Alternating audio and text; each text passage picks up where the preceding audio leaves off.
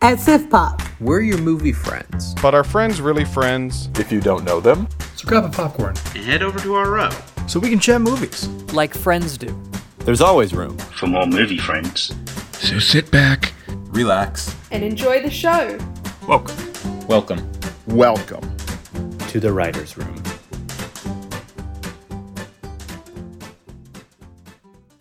Hello and welcome to Sif Pop Writers Room. I'm your host Aaron, but not that Aaron, of course. And this week I'm joined by Sif Pop writer Nick. Hi, everybody. nice, uh, Doctor. What is it, Doctor Nick? Yeah, Dr. Doc- Nick. Yeah, I should have known because your name. Haha. Uh, Ah, get it? I do jokes.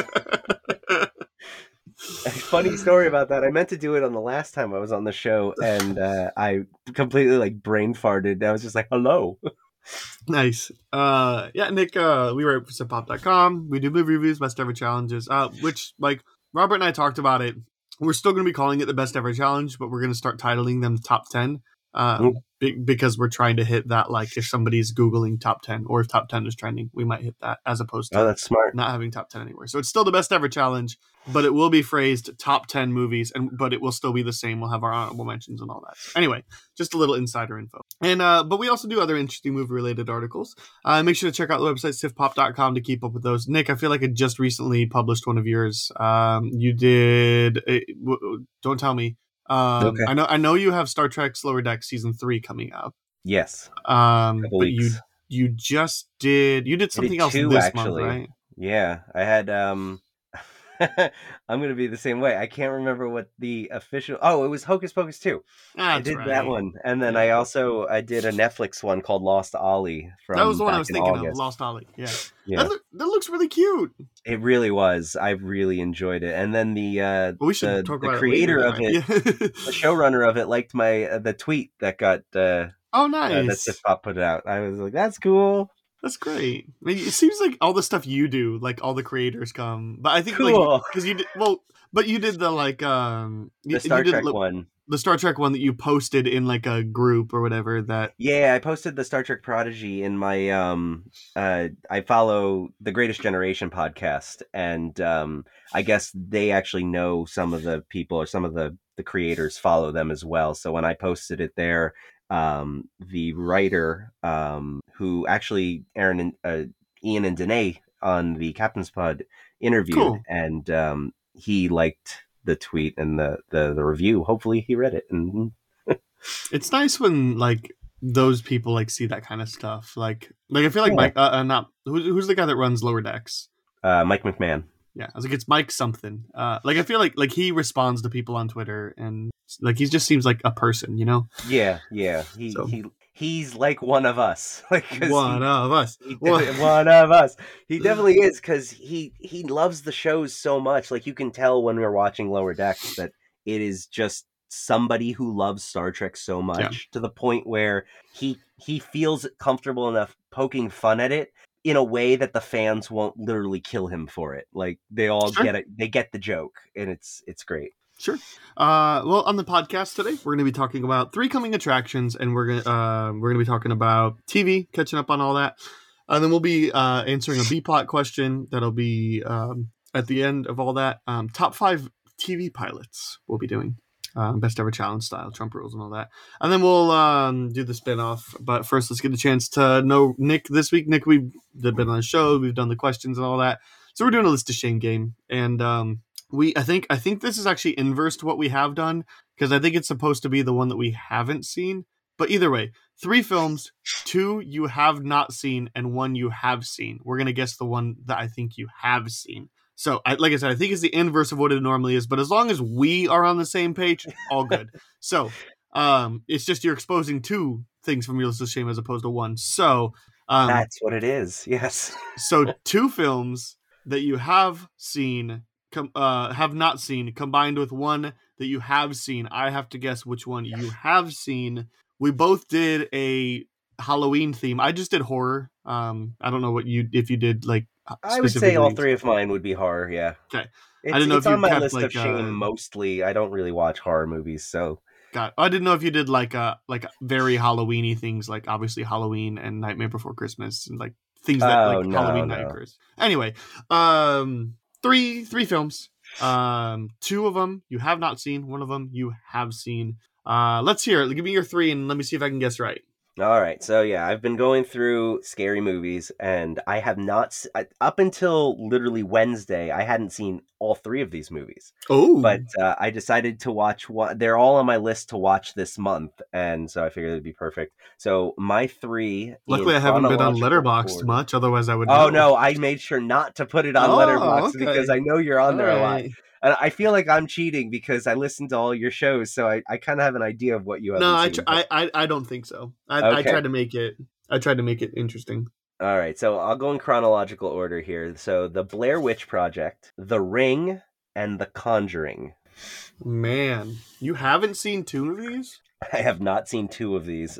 I've only not seen one of them. Um, These are three movies that I, I'm a chicken. When I was growing up, especially, I, I didn't like movies that would make me in any way scared. I don't like being scared. So the plot lines of all of these are kind of terrifying to me. So yeah, you they're- you they're have seen one of these. I watched one of these three this week, and I have to say, I enjoyed it. I think it's The Ring. You are correct, sir. Wow, nice. Ah, all right. So I think out of the three, The Conjuring is relevant. But if you Mhm. were to if you were to see it, you wouldn't have watched it this week. Ideally, that's not what tipped me off though. Um, I just I, yeah, I feel like you would have watched like one and two before three came out. Um, but also, but my my main reasoning is it's kind of just another haunted house movie. It's not necessarily the most original. And I feel like you would go for the thing that is the most culturally relevant. And Blair Witch Project has lots of influence, but The Ring is one of those like that has stood the test of time. Yeah. It's good. Yeah. Actually, you want to know the reason I watched that one over the other two? It was Length? the one that my wife had saw and was willing to watch with me. yeah, fair. I, no, like, I, I, can't I, watch this alone. I'll be too scared. I think I've seen this one like in bits and pieces. So, Yeah. um, I mean, it's so old. Everybody and their mother. I was in high school when it came out, so I definitely remember it. It's just like I I I had forgotten the twist of how to save yourself, but I did know it at one point. And so like enough time had gone by that I forgot, but like I remember like seeing little bits and pieces. Though when the movie Fake ended, I was like, "Oh, that was an interesting ending." But wait, she never came out of the TV. When does that happen? And then I was like, "Oh, it's not over yet. There's still like 15 minutes left." So it was a fun movie. yeah, I it's it's it's been I think it was like a 2003 movie, so it's been probably since like 2005 or six or something. Yeah. So I I want to watch it again now. That's not like I it would scare the crap out of me though, but I still might watch it. um, yeah. Uh, anyway, uh, cool. I mean, honestly, like I was just kind of taking a shot in the dark, but I was just like, it feels like the one that is the most like pressing to watch. I mean, The Conjuring is Yeah. like relatively recent and still getting spin-offs and sequels and stuff, but like The Ring is like iconic. Anyway, I feel like The Conjuring is this generation's The Ring. Like in although with all the spin-offs maybe it's being watered down, but everybody I talk to they all go, "Oh, you have to watch that. It's so good." Yeah, I mean, The Conjuring is like one of the most popular, but I, I, I- saw it once in theaters and it was, Mhm. I was just like, it's kind of just another haunted house movie. Um, maybe I missed something. I don't know. I don't really feel like watching it again to find out. Um, so anyway, uh, my three are horror related. I went with films that weren't released um, in the 2000s. So I have seen one of these three films. I have The Exorcist, Nightmare on Elm Street, the original, and The Fly. Ooh. Hmm. That's an that, those are tough. Like I immediately wanted to yell out, "Oh, you The Exorcist, you've seen that." But that's a long one. I can understand you're younger, so it might not have necessarily been important enough. The Fly is sticking out of my head as like the of course he hasn't seen The Fly, but like maybe he has. What was the third one? Nightmare on the Elm Street. original Nightmare on Elm Street. That was one of the first horror movies I ever watched in college, and that one scared the pants off me. Um, mm, I'm gonna say The Fly because I feel like that one's the that one's the the trick you answer. You got it. I've seen The Fly. Um, I've seen the remake of Nightmare on, on Elm Street, the Jackie Earle Haley one. Um, Oh, okay. Two or three times. Um, two when I was young and naive, and I thought that this isn't bad, and then once like two years ago. I was like, this is bad. Um, the Exorcist is one of those that like I have respect for because of its Mhm. um like legacy and reputation, but it's one of those that I tend not to dabble in things that are grounded in things that I personally believe to be possible. Um, so Rosemary's Baby would be under that yeah. because Robert and I were going to do Rosemary's Baby like the very first goats, and I told I reached out, to, hey, I'm not doing this. I'm sorry.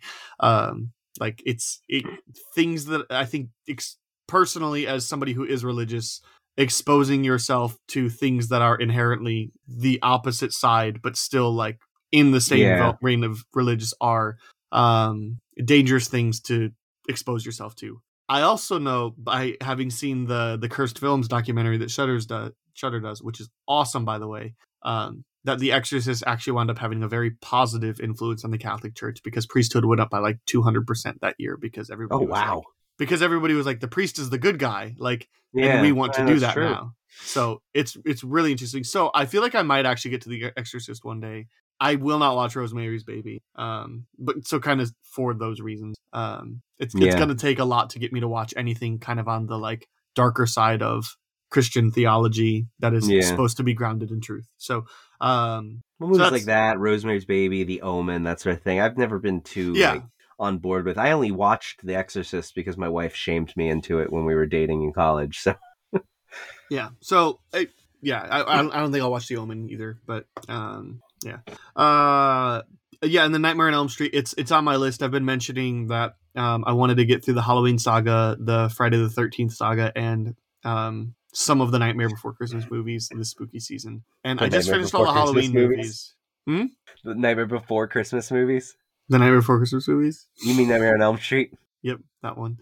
Um, yeah, some of them. I specifically just want a new Nightmare, but I might watch some of the other ones if I have time. I but- want to watch a new Nightmare um, too. I hear that one's really good. Yeah, so um so I want to get through them. I'm now done with all the Halloween stuff, so um pro- I may I maybe do maybe want to do Nightmare on Elm Street, but it's like there's a lot of Friday the 13th movies. So um maybe it makes more sense to do that. Anyway, um but I've been I've mentioned that on a couple podcasts recently that that was my plan. Um so I'm surprised. I thought about swapping it out because you're like I listened to all the things and I was like, well I've Mhm. mentioned this. Uh, but I was also like mention The Fly. That might be why I remembered it. It no, I haven't. out. Nope. Oh really? Um, the reason why I watched The Fly is because it does have kind of like cult status. Uh, it's very, you know, it's fresh on Rotten Tomatoes and like it's Goldblum, right? generally considered good. The Goldblum version, yeah, that's the one. Uh, there's, I think, two. Um, directed directed by David Cronenberg, and I had never Mm. seen a Cronenberg movie, and so I feel like that's kind of one of those like I feel like Rob Zombie. Like you should watch one just to kind of see, you know. Um, I disagree. I saw House of a Thousand Corpses, and well, I mean, So- if so anything, you've it seen taught me one, so never now to you- watch, never to watch them ever. sure but like but you've seen the one so now you know right you know not not me i just watched the two rob zombie halloween films and i'm like i would be interested in watching more but i don't i don't necessarily want to but like Yeah. you know i don't i didn't find them as you know like off-putting as everybody else did in terms of gore so anyway um to cronenberg uh, as well as the fly has an iconic I, I i've definitely seen the the simpsons treehouse of horror where where they where where bart gets turned into Yeah. the fly like a bunch of times. Um they they replicate the plot. Uh but it, it was the main reason was uh two or three years ago best buy came out with this gorgeous looking steelbook for the fly. Oh, and i was walking down the no to that. aisles and i was walking down the aisles and i saw it for like 10 bucks and i was like you know what? Why not and i watched it later and like um i watched it like maybe the next halloween season and i uh, not hated it i just i really didn't like it um here we go this is it um, that's why I've maybe, got my one rule: maybe no can see. buying if you haven't seen. Oh, that's Like that- cool. Yeah, yeah it was like 10 bucks so like Yeah. I get know, it. it- Cool steelbooks always kind of draw my eye. Yeah, cool, the cool steelbook, and it's like it's it's just ten bucks. If I don't like it, I can go trade it in. If I do like Yeah. it, then great. I own a really cool steelbook, but I just Google the Fly steelbook, and you can see what I'm talking about. By the way, um, there's a couple versions, but like one of them is this is the predominant one. So anyway, um, yeah, that's I I I try to abide by that rule now, except for you know like certain releases like. Criterion is like you buy it when the flash sale happens. Other otherwise Yeah. you don't buy it. Like so so stuff like that, you know. So anyway, Uh, that was fun. Hey, we both got it right. Look at that. Yeah, we're really good at this game. We are. Um, I've been I've been on a roll recently. I've been like, Yeah, you actually have. Um, I, it's just dumb luck. Whenever I play along at home, I, I have to say I I'm typically good at getting one of the peoples, but like I'm not always on on top of it. You try Sure. and play it like, huh, which one feels like they're trying to trick you? And that's how I usually go. Sure. Um. Okay. I didn't prepare a random question for you before we move on, so I'm scrolling through, and I don't like some of these. Um, so I gotta find one that I like that also hasn't been done on the podcast before because I recognize a couple of these, and some of them are like, "This isn't what this podcast is about." Yeah, just try and keep it on point. I mean, it's supposed to be a random question. It's supposed to be Yeah. non-pop culture related, but one of them is like, "Where do you see yourself five years from now?" I'm like, "That's." Not answering that question. uh, Don't say doing your wife. Don't say doing your wife. Don't say doing your wife. I'm doing your son. Doing your son? Oh man, back when Family Guy was funny. Uh, Yeah, we'll talk about that later. oh shoot, interesting. All right, let's go. Um, let's see. Oh, all right, this is fine. Um, do you like cooking or baking? Baking. I love right. baking, mainly because of the end result. Sure. Cooking's fine because you can kind of just do whatever and see what works, and usually it does. But uh, with baking, it's it's very measured. You know exactly what you need to do, and you have to follow it exactly, or else it will turn out poorly. And Mm-hmm. and then at the end of the baking experience, you have either like cakes or cookies or something. I literally right before coming down here, I, I said to my wife, I think I'm gonna make pumpkin cookies this weekend because they're delicious and I love them. So yeah, baking all the way. What about you? Uh, I'm a cook. Um, we, me and my wife were at a wedding this weekend, and um, they were having cupcakes like as the dessert, Mhm. and I was just like, I don't like just cake. Like I don't know what like cupcakes are fine because it's not much, but like in general, like cake kind of sucks. Like why don't they just start putting icing on muffins and that could be our cupcakes? And I'm like, what even is the difference between muffins and like like imagine the amount of sugar. Yeah, and then she's like the ratio of flour, sugar, and whatever. I was like, muffins are better. Yo, so like, why not just have banana nut muffins with cream cheese frosting on it? Let's do Yeah. that instead of cupcake. The, She the would- Panera bread makes like the best pumpkin muffin ever. We we love them. They're so good. Okay. You don't even need icing. That's how good they are.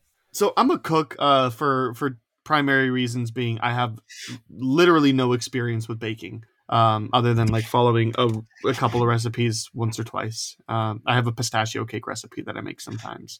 Um, but that's it. Um, but it's because my mom made it and Yeah. she made it great, and it's a very easy recipe to follow. So Growing Um, up, we my mom made all did all the cooking, and she did baking too. But like, I remember very early on, she was like, "Here, I don't feel like making this banana bread. You make it." And she threw the recipe card at me. Okay, so I tried my hand at it, and it turned out okay. And I was like, "Ah, I, I mean- like this." you're right. Like with the baking, you have to follow specific instructions, and it, otherwise, it's going to be something completely different. And to me, Mhm. that scares me because I have no experience. So I haven't really done a lot in that realm. But I do like cooking because, like you said, you could just experiment as things go along, and it's probably going to be okay. And but like Yeah. as you learn, like what spices are good, like you learn, like I love cooking, and then just being like, this is missing something. I don't know what it is. How about just like a dash of cumin, and then it's like Mhm. this is a good dish now, or like this is, or like um, this is missing. I don't know what it is.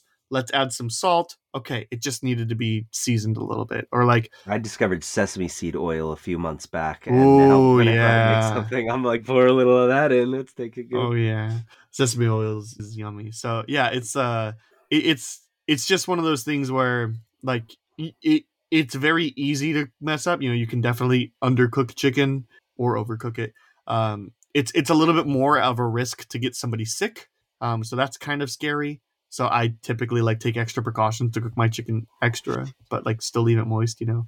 yeah, Um, but yeah, I, just precisely that reason where you're just like when baking, when it comes out of the oven, it is it either worked or it didn't, and you Mhm. can't change anything at that point. But like with cooking, like I have I have this recipe that I from um, Babish's cookbook, Babish on YouTube, um, for this beef burgundy, and I was like, this sounds really good. I really want to make this work. And I tried it twice, and the first time it was just nothing similar to what I wanted. Um, and I think I made it wrong. But the second time I made it, we made it like perfect. I was like, I think this is exactly what it's supposed to be. It's just not something I particularly enjoy.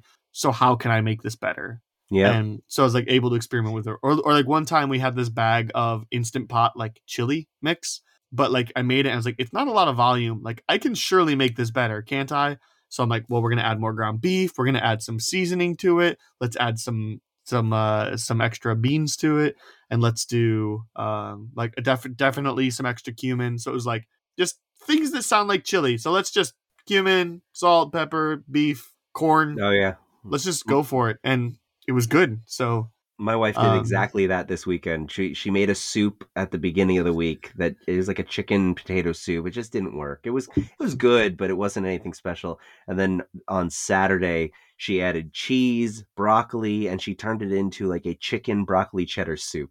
And it was Yeah. just so much better. I'm like, and she's like, "This is better, right?" And I'm like, "Yes, yes. Let's let's keep making this." Yeah. So just that's my thing about cooking is like you can definitely overdo something, but like again, baking, it's like you're done and that's it. Like Mhm. it it either worked or it didn't, and you can't change it if it didn't. Um, you can't fix that You can't ugly fix it. banana bread right now. it it looks if- that way, if- and it will forever. If your cake if your cake didn't rise, no fixing it. You know, um, and you don't want to serve the cake that didn't rise. You can, you don't want to. Um, but but yeah, cooking is always just like you can definitely overdo things, and you can definitely be like maybe cumin that was a wrong choice. Um, You can always but- overcorrect too. You can, Yeah. oh, I put too much of this in. Well, I'll just add more of these other things. Right. You yeah, you can definitely do you can definitely mess up cooking a lot, but again, it's it's mostly the inexperience with baking and it is frightening because there's so many things that can go wrong. And I'd like the variety of cooking because there's even times where I'm like cooking from a recipe book and I'm like, but I feel like this needs this. Like I feel like a really good example is um, when I made Ramdam from Parasite for the first Oh. time. I know that um, that Jeremy from CinemaSins had made it several times, and so I just reached out to him. I'm like, "Hey, I'm making this for the first time. Do you have any suggestions?" And he's like, "A soft boiled egg, and it's Ooh. perfect. Like it's it's just perfect for the dish." So I Um, really want to. I see because I'm not a cook, so I want someone to make me that. it It's looks dirt so cheap. tasty.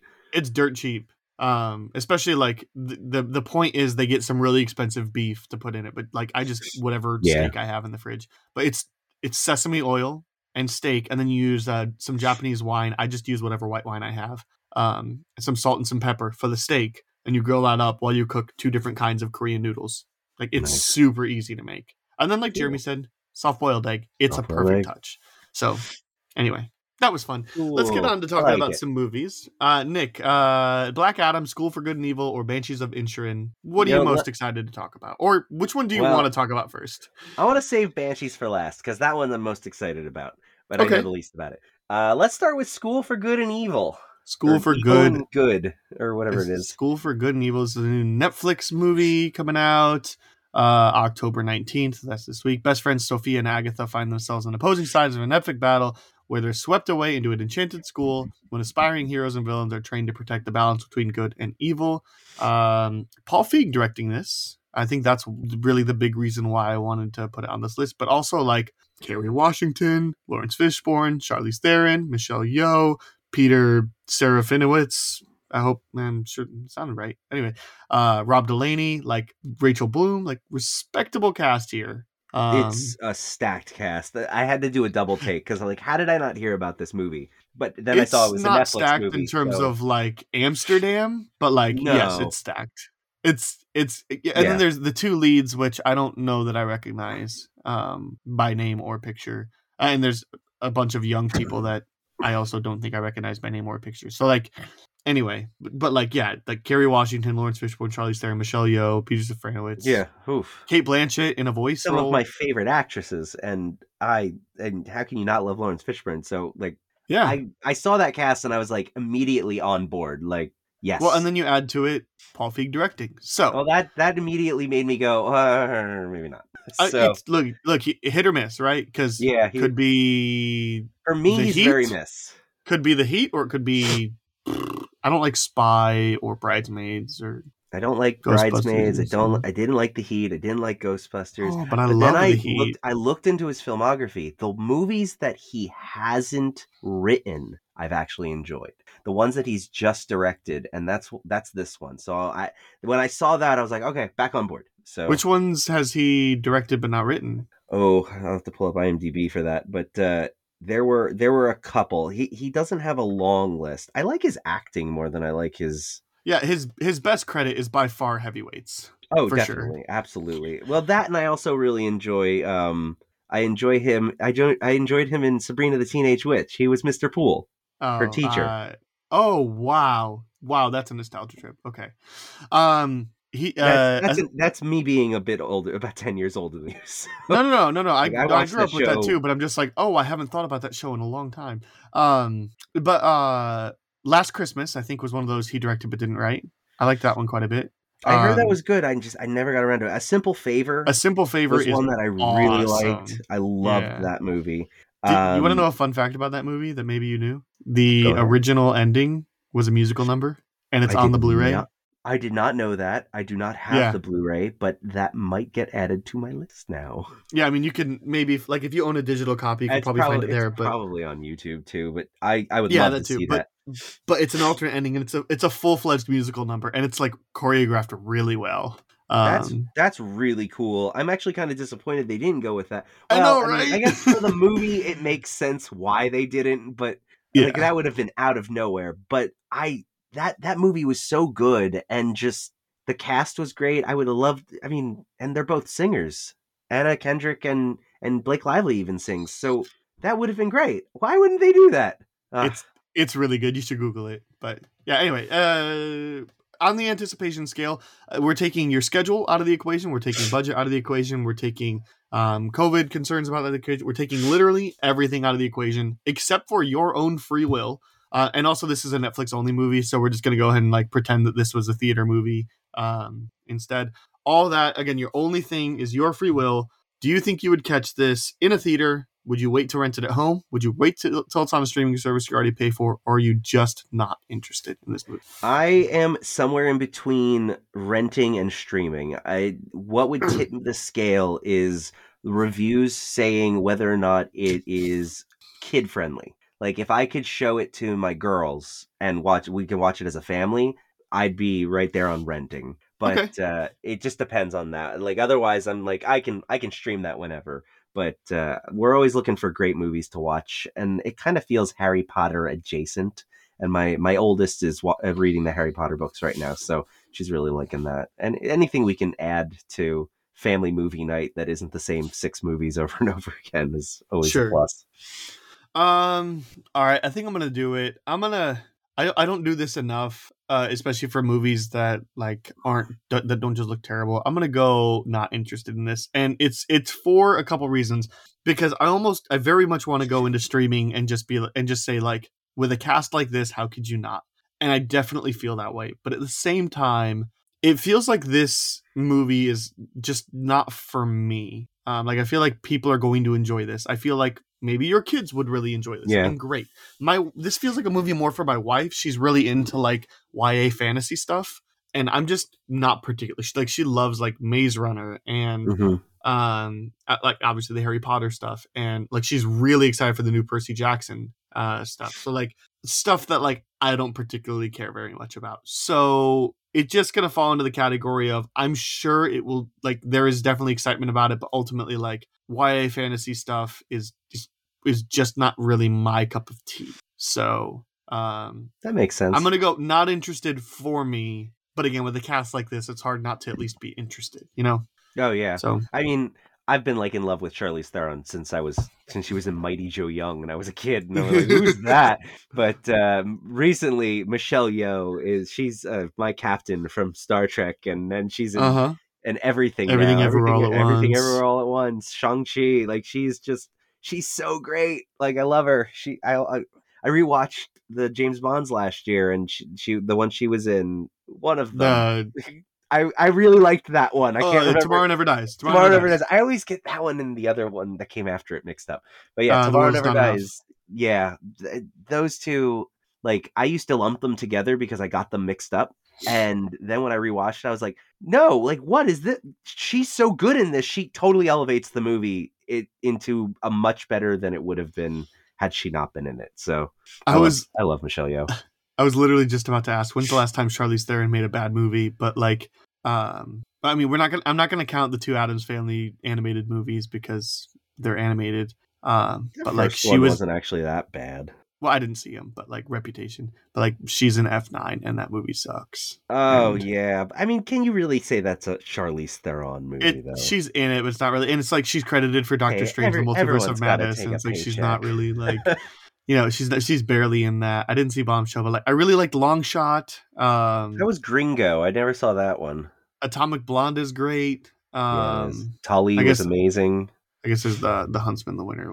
Anyway, um, the Huntsman. Anyway, oh she, my she God. is she is more hit than she is miss. And, yeah, she absolutely is. And at and, the very least, even in the bad movies, she's great in them. That's what I was gonna say. Like, like it's been a while since I've seen Hancock, and I I think that that's one of those movies that a lot of people are like coming around to. But she I, I saw it when it came out. Yeah, but like she's great in it. Mm-hmm. From what I remember, it's it's one of those like I need to watch it again um, because I remember liking it, but I was also like eleven, and yeah, I'm sure it was a weird movie. I enjoyed it very much, but there was something about it that was just off. I think it was just the style in which they made. But but yeah, sure. she was she was just great in it. I loved it. Yeah, and yeah, like you said, Michelle Yeoh's been killing it in everything she's been in, and mm-hmm. you know Laurence Fishburne is again like more good than he is bad. He's not necessarily he's not necessarily like a surefire like good thing, but yeah, like there's a really solid cast here enough to make me interested in you know um like I said, it just doesn't necessarily feel like my bag of tea. So I guess that means we move on to Black Adam. That's let's do it. Black Adam. Theaters only nearly 5,000 years after he was bestowed with the almighty powers of the Egyptian gods and imprisoned just as quickly, Black Adam is freed from his earthly tomb, ready to unleash his unique form of justice on the modern world. Um, can I share an inside joke with you? Go for it. Um, Robert and I were trying to think of the BEC this week, uh, and we um, uh, we we thought movies starring The Rock, which we've which we've already done, and we thought movies where the villain is the protagonist, which we've already done, and we thought about um, something else, which we had already done, and um, uh, we uh, oh, it was color titles was the other one, color in the title, and so we kind of came to Dicer and we're like, hey, what about something on um, on the new George Clooney movie, and he's like, "Let's keep it with Black Adam." And so he's like, "So do you have any suggestions?" And he's like, "Movies that don't have Zachary Levi in them." That's fantastic. and, and, then he like put a winky face, so like, he, he, you know, you could like movies that definitely don't have Zachary Levi in them. You know? anyway, uh, well, so Black you can Adam, make the same joke: movies that don't have Henry Cavill in them yeah, so essentially, Black Adam is in the comics kind of a counterpart to Shazam. Uh, not kind of is like the main villain of Shazam. Uh, or to Shazam. So, um, The Rock making his superhero entrance. Well, superhero besides Fast. Uh, Viola Davis coming back as Amanda Waller. Pete, uh, Pierce Brosnan playing Doctor Fate. Uh, Sarah Shahi as Adrianna. Aldis Hodge, he was in Straight Outta Compton. Really like him.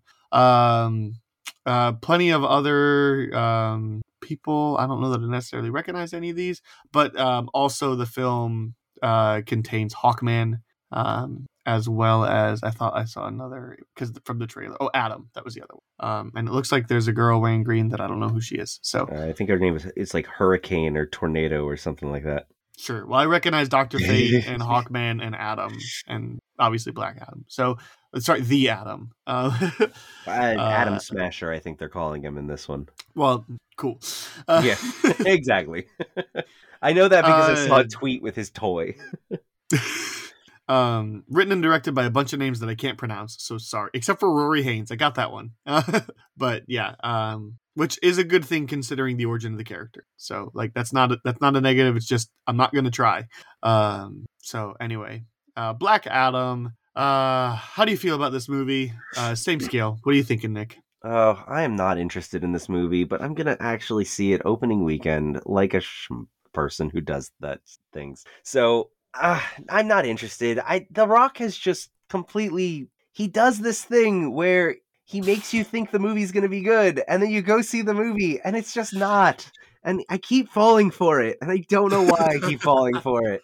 Which one are you talking he's about? so Come on. charming. I've named the last ten movies he's been in. Like I, The last ten movies he's been in. I All right, didn't. let's like, figure it out. I got really mad at Super Pets. Uh, that one. That one actively. That's not going to count because he's a voice. I mean, Um, he he's in it.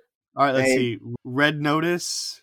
Red Notice Jungle was Cruise. terrible. Terrible. Um, uh, the third Jumanji movie, which I hated.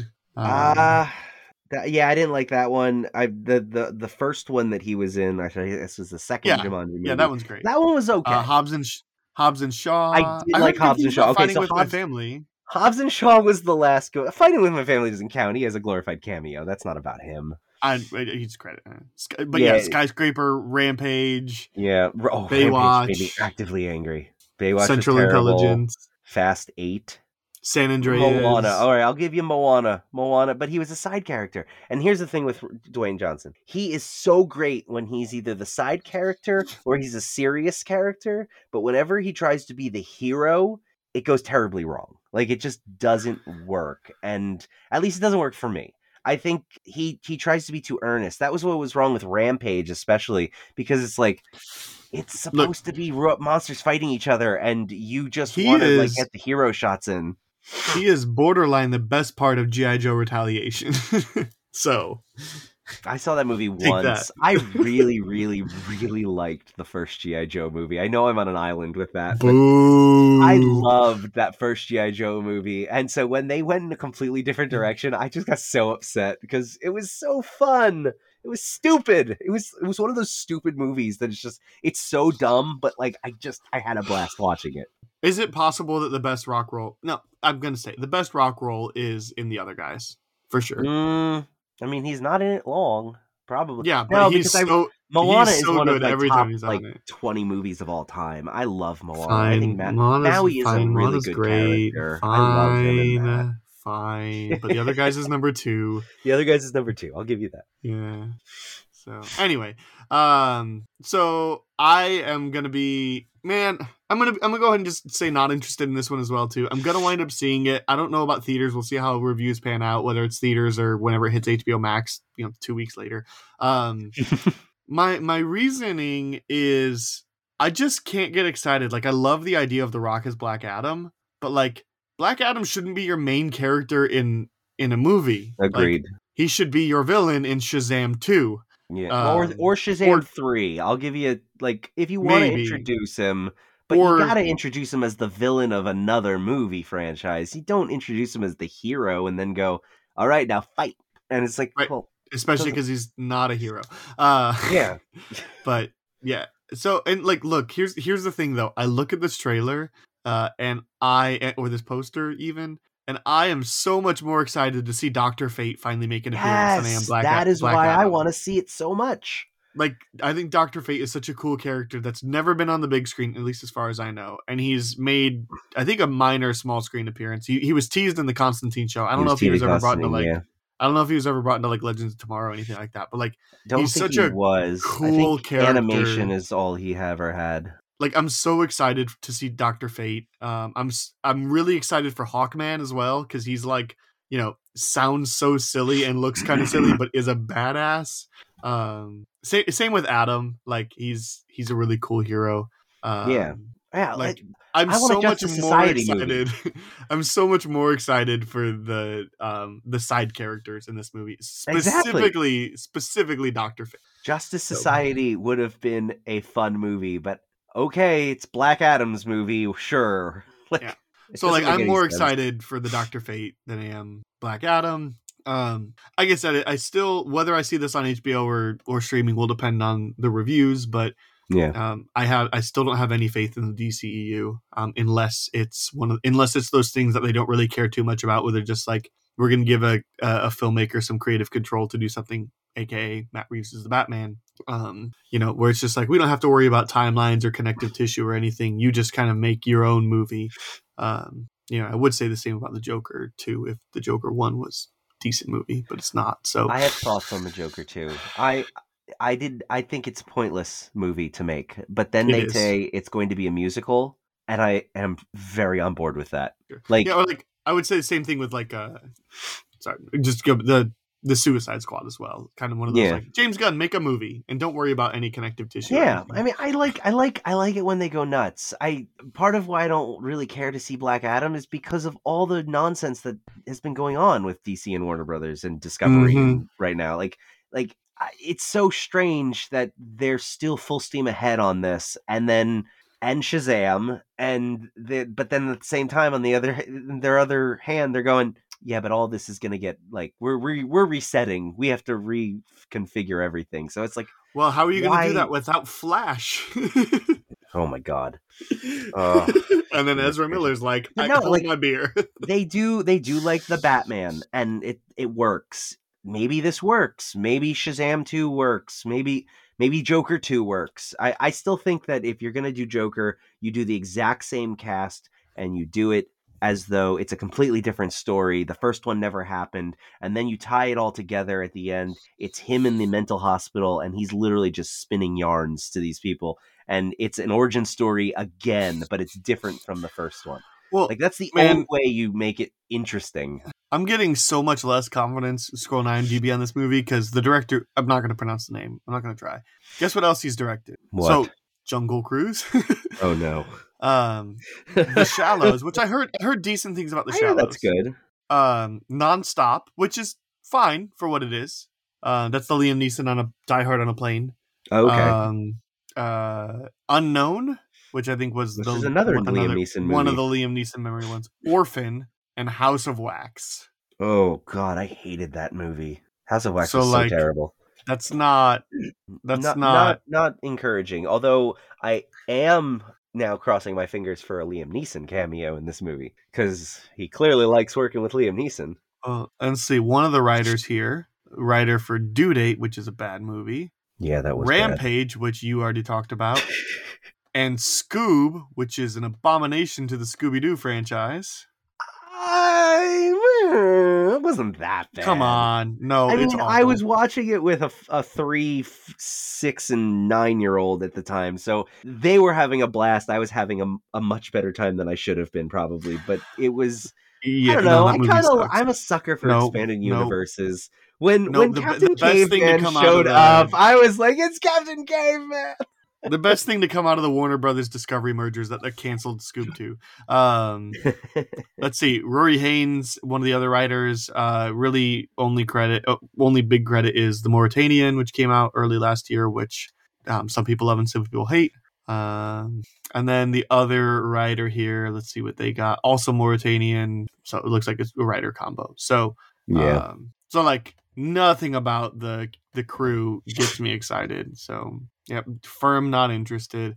But we'll see based off of how the reviews come out. But gosh, am I excited to see Doctor Fate on the big screen. yeah, it's just a shame they didn't make a Doctor Fate movie. He looks great. The just the eh, the the way that they animated him, and I saw one of the trailers where they they blow the whole movie in the trailer by showing the big fight with him, and he's doing some really cool stuff in that fight, and I'm like, yes, this is gonna be awesome. Nice. Well, let's move on to our third film, The Banshees of Inisherin. Uh, Inisherin. Uh, sure, one of the two. uh, something.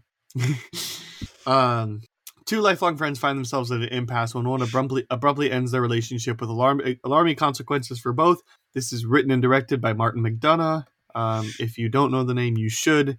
Uh, most famous, I think, for In Bruges, but he um, also did uh, Seven Psychopaths and Three Billboards Outside of Ebbing, Missouri. Um, so that's yeah, that's his uh, film credits. Um, writ- written and directed all of those starring Colin Farrell and Brendan Gleeson, you know, the the duo from In Bruges. We got uh Kerry Condon uh and Barry Keoghan also appearing here. And um yeah. Uh same scale. How do you feel? in theaters opening weekend as soon as I can see it. Uh, I loved In Bruges. I liked Seven Psychopaths. I really enjoyed Three Billboards. I I'm in. I didn't even watch the trailer because I I don't want to know anything. I'm I'm in. Same. Literally all you had to say was Martin McDonagh's new movie and it's opening Mhm. weekend. You you add the fact that it's Colin Farrell, who is in Seven Psychopaths as well. So he's this is his third Mhm. time working with him. Um A plus, great. And then you also throw in Brendan Gleeson, Brendan Gleeson as well. Amazing. I love Brendan Um, Gleeson. He's so fantastic. Well, and then also like uh, one one of the things too that um, so it's it's a it's a short they did. It's called Six Shooter. Is incredible.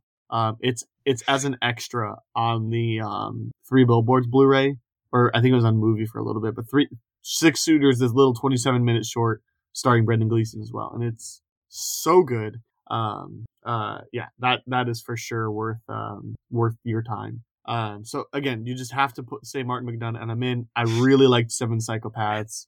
Um, I like it more every time I see it. I think I've only seen Three Billboards once, maybe twice, but I adored it. Um, and In Bruges is simply a masterpiece. So, um, yeah, you His you only have to say Martin McDonagh, and I'm in. I'm I'm really excited. Um, our local theater in March is apparently he he did this thing uh called the Pillowman, I think is what it is. Um, like a a, a play. Yes, uh, he did a play of the Pillow the Pillowman is what it's called. Um, like before he was you know uh before he started doing films, and our lo- local community theater is putting on a production, and Well, that's fun. I'm I want to go just because again anything with Martin McDonagh's name, I'm instantly excited. So. Nice. I was walking. I was walking on the mall, and there was a poster, and and it was just like, here are the performances that'll be happening this year. I was like, all right, fine, fine, fine, fine, fine. Wait, written and written by Martin McDonagh, the Martin McDonagh. You don't Let's see that every day. So I, so I texted her. I'm like, we're going. So yeah, Nice. Yeah, I, I've only actually seen all three of his movie or the three big ones uh, just once each, but it they I loved them immediately, and Yeah. uh, I've I've wanted to add them to my collection so that I could watch them again and again. But yeah, they're well, three billboards especially is a little heavy. Um, Yeah. I just I've been I've been holding Bruges out gets heavy. in Bruges, the only reason I don't own it is because they do not have a good, like, cheap version of it on Blu-ray. Um, I tried to find the 4K. It, it they're all like super expensive, so I'm waiting for it to come down in price. But I think uh, I have it. I think I just have it on digital, but and my buddy has three billboards on his Plex, so I can watch that whenever. And same with Seven Psychopaths. But uh, but yeah, I I really just I couldn't believe how much I had fun watching those movies. So it's just this one is a, it's a no brainer for me. I, I gotta watch it. Yep, same. Well, uh, that'll do it for our uh, coming attraction segment. Um, so, Nick, quick, now that people got a chance to hear your side of things, uh, where do you want to send them to hear Uh, more of your things? Follow me on Twitter at jagged2319. I'm also on Letterboxd under my name, uh, Nick Farrow, or I think you could search Jagged2319 also, and that'll that'll get you there. Um, and yeah, that's pretty much it. Nice. Uh, well, as a quick reminder, you can check out patreon.com slash sifpopwr at your leisure. All right, TV topic. Let's do it. All Um, right. uh, Nick specifically asked me to um, watch at least a little bit of Andor and She Hulk, and I had every intention in doing so, but did not have the time. So sorry. I believe the exact tweet I got, Mm. or message I got back was, "No, you monster! I'm never doing that. I hate you." And That's I at re- least what it looked like.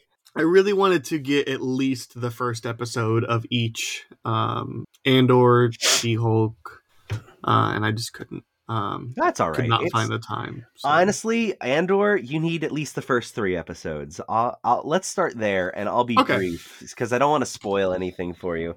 Um, I have one major complaint about this show that most people should have, and one nerdy complaint that no one's gonna have but me.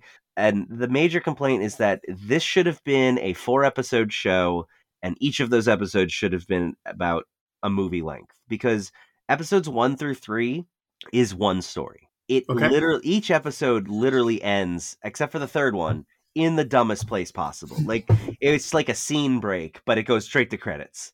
And then the Hmm. next episode is it could like picks up right where it left off essentially. So when they aired the first three episodes on the first night, makes sense. You can watch all three. It's like watching a movie. It's fantastic. It's a it's a really well produced show. Uh, but like watching episode four one week and then having to wait a week to five and then having to wait a week to six is mind blowing that they thought that that was a good idea. It, it's not even close to the best way to watch this show. In fact, if I had watched it that way, I probably would not have continued watching it. So, what I did was, after listening to some reviews of episode four and how they did that, I decided just to wait and I watched episodes four, five, and six back to back. Another outstanding episode. Watching them all together is just the way to do it. So I'm actually not going to watch the next week. I'm going to wait for three weeks and watch it again. Okay. I All right. really wish they had just released them as four episodes right off the bat, but Disney Plus has got like- Disney Plus, so Well, but Disney Plus isn't necessarily afraid to do that because they did that with uh, the Beatles Get Back because those were like three, like two and a half hour things. So it's like, why why wouldn't they do it for a Star Wars property? Yeah, And even if even if they want to go ahead and say like once every three weeks you'll get a new thing to make sure that everybody can get around to watching it. Like I would almost rather they do do, that. Like, Right. it just it's because now once every three everybody's a weeks you'll get a new age. movie essentially. Yeah. Yeah, I, I think that would be fun. Like, because they kind of did the same thing on Netflix with the Fear Streets. They were like, "Here's a movie. Next week, here's a movie. Next week, here's a movie." Or they Or waited a couple like, weeks in between. It seems like all of their shows are now like you know, Stranger Things season four, part one and part Mhm. two. Um, like it Yeah. feels like they're doing a lot of you know, Arrested Development season five did that. Um, I know, like I think that was the first one to do it, but like a lot of them are taking breaks. Uh, I, I just saw Rick and Morty is doing it, like where they just like did six Oh, are they episodes and like taking, taking a break. taking a couple week couple break and then like a six week break and then they'll have the rest of the episodes. Like why why why does why can Disney Plus not? I mean, I get it's so much easier to just say weekly, but also just say like come back in three weeks for the sequel. Like Yeah, they want I- they Um, want to stay on top of. They want subscribers to keep subscribing. That's that's really Well, and I why. think- I think I the think plan is them. a new Marvel or Star Wars content every single every week. week. That would be Yeah. nice, but I, It's way I too don't know. much. It is. I. It is and it isn't. I. That's actually my hot take later. But the. Um, oh, okay. I like. I like that they want to keep putting out content, and I like that they've got this idea. Like, all right, everyone was kind of annoyed that you know this show was a little too short. Like Kenobi was a little messy based on how they they stretched it out Uh, like they took a two hour movie and they made it six hours and it just didn't work um at least most of it worked it, it depends on who you talk to but i overall i think parts of it worked and didn't but with andor like this show is so solid like i feel like they're doing themselves a disservice because if you watched episode you watch episodes one through three on week one and then you watch episode four and now you have to wait a week I really don't see people going, "Oh yeah, I can't wait to come back and see what happens in episode 5." Like it's just it's so structurally weird that it doesn't work, but watching them all back to back, like you wouldn't go see a movie and then 20 minutes into the movie have someone come and be, "All right, come back next week." Like you would be so pissed off and I I feel like they're shooting themselves in the foot with this one for this for this show in particular because they seem to have put so much care and effort into it. It's just it looks beautiful. They shot in real locations. They have the most elaborate costumes and everything looks just so excellent. And as like a huge star wars fan who absolutely hates what disney has been doing with it save for the mandalorian uh, this is a show that is like wow i totally get that why they want to they want to do it like this like it's perfect. It's a perfect show. Why are you cutting it up like the way that you are? I, I really hope they kind of like tweak it for season two because they they they've got they've got something special on their hands here, and I I don't I don't think they're helping themselves by splitting it up the way that they are. I'm super excited to watch this show. Like maybe more than any of the other stuff that me and my wife are behind on, um, because I love Rogue One so much. Um, but like it's one of those things that like with my new work schedule, I work a lot of weekends, and like that's really the most of my most of the time my wife has, and just between the two podcasts and everything, it's just like we don't like we don't really get a chance to watch too much together. And I'm I, I'm not gonna watch Andor without her. I could watch Andor, Yeah. but I'm not gonna watch it without her. Same with She Hulk. Same with Miss Marvel. Same with Book of Boba Fett. Like so, like I also we haven't just gotten around to any of these things because we our time is just limited and limited, limited, and then uh, all that. So, but I'm like really excited. We're about to finish um, what we do in the Shadow season four finally, and um, it's going to be really interesting to see what are we going to do next. Because part of me wants to be like, can we please get caught up on Andor? But especially now that you're saying it, I'm almost like, can we just watch She Hulk or can we can we barrel through um Miss Marvel or can we can we can we finally barrel through Book of Boba Fett since we still haven't watched Don't. that and You can and skip Boba Fett. I'm going to. I'm going to watch it. Um, but like, can we finally like, can we do this and then you know go forward or whatever? Just kind of like is my um is my hope. So we'll see. Um, it, it'll be really interesting to see what what are we gonna do next. So um, go ahead and give me your She Hulk thing. Tell me why I'm missing out by Okay. having not seen the show yet because I, I mean I really want to watch the show. It looks it looks really good, and um, I, I think the fan response has been the most positive since.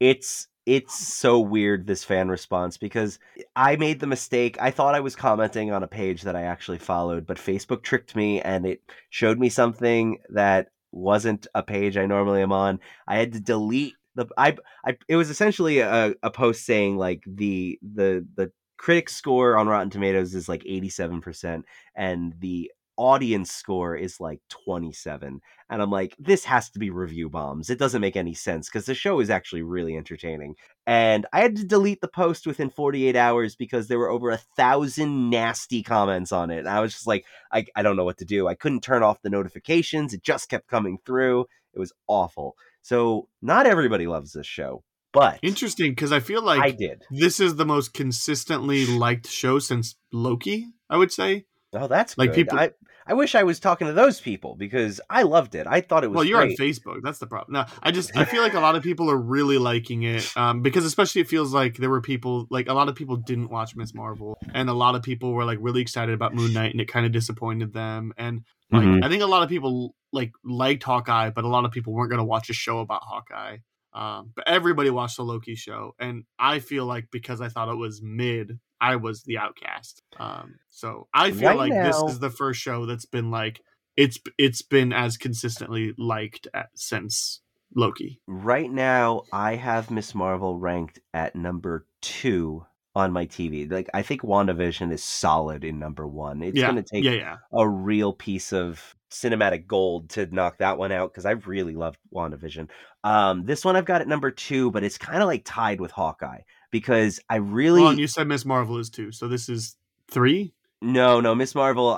Miss Marvel is solidly in the, the middle for me. Like. Oh god, I think you said Miss Marvel was two. So she. Oh no, sorry, I miss I spoke. Yeah, no, She Hulk is definitely. but it's kind of two. tied with Hawkeye. It's kind of tied with Hawkeye because That's great because I, I, really Hawkeye. loved the way Hawkeye is kind of like it feels like a longer movie, but like in a good way. Like I keep complaining that they keep stretching these two hour movies into six hour episodes or six hour shows.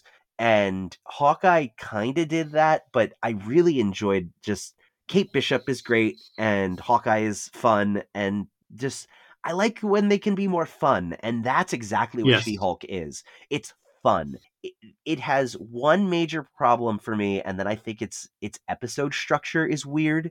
I feel like some episodes could use like six to ten more minutes where they kind of wrap up. Like the standard sitcom, it does it has your opening, it has your your bulk of the problem, and at the end they all kind of sit down for a beer and they laugh about what they learned this week.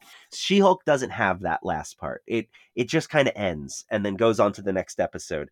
Some of the episodes do it better than others. Some of them do have a nicer wrap up, but for the most part, I always felt like I wanted more and not as in like I can't wait to watch next week as in like I really wish you hadn't just ended it right there. Like I feel like it's lacking. But other than that, most of the episodes from week to week are a fun, contained story where there's either like a weird courtroom thing or like some other she hulky type Hulk problem, and the characters are funny.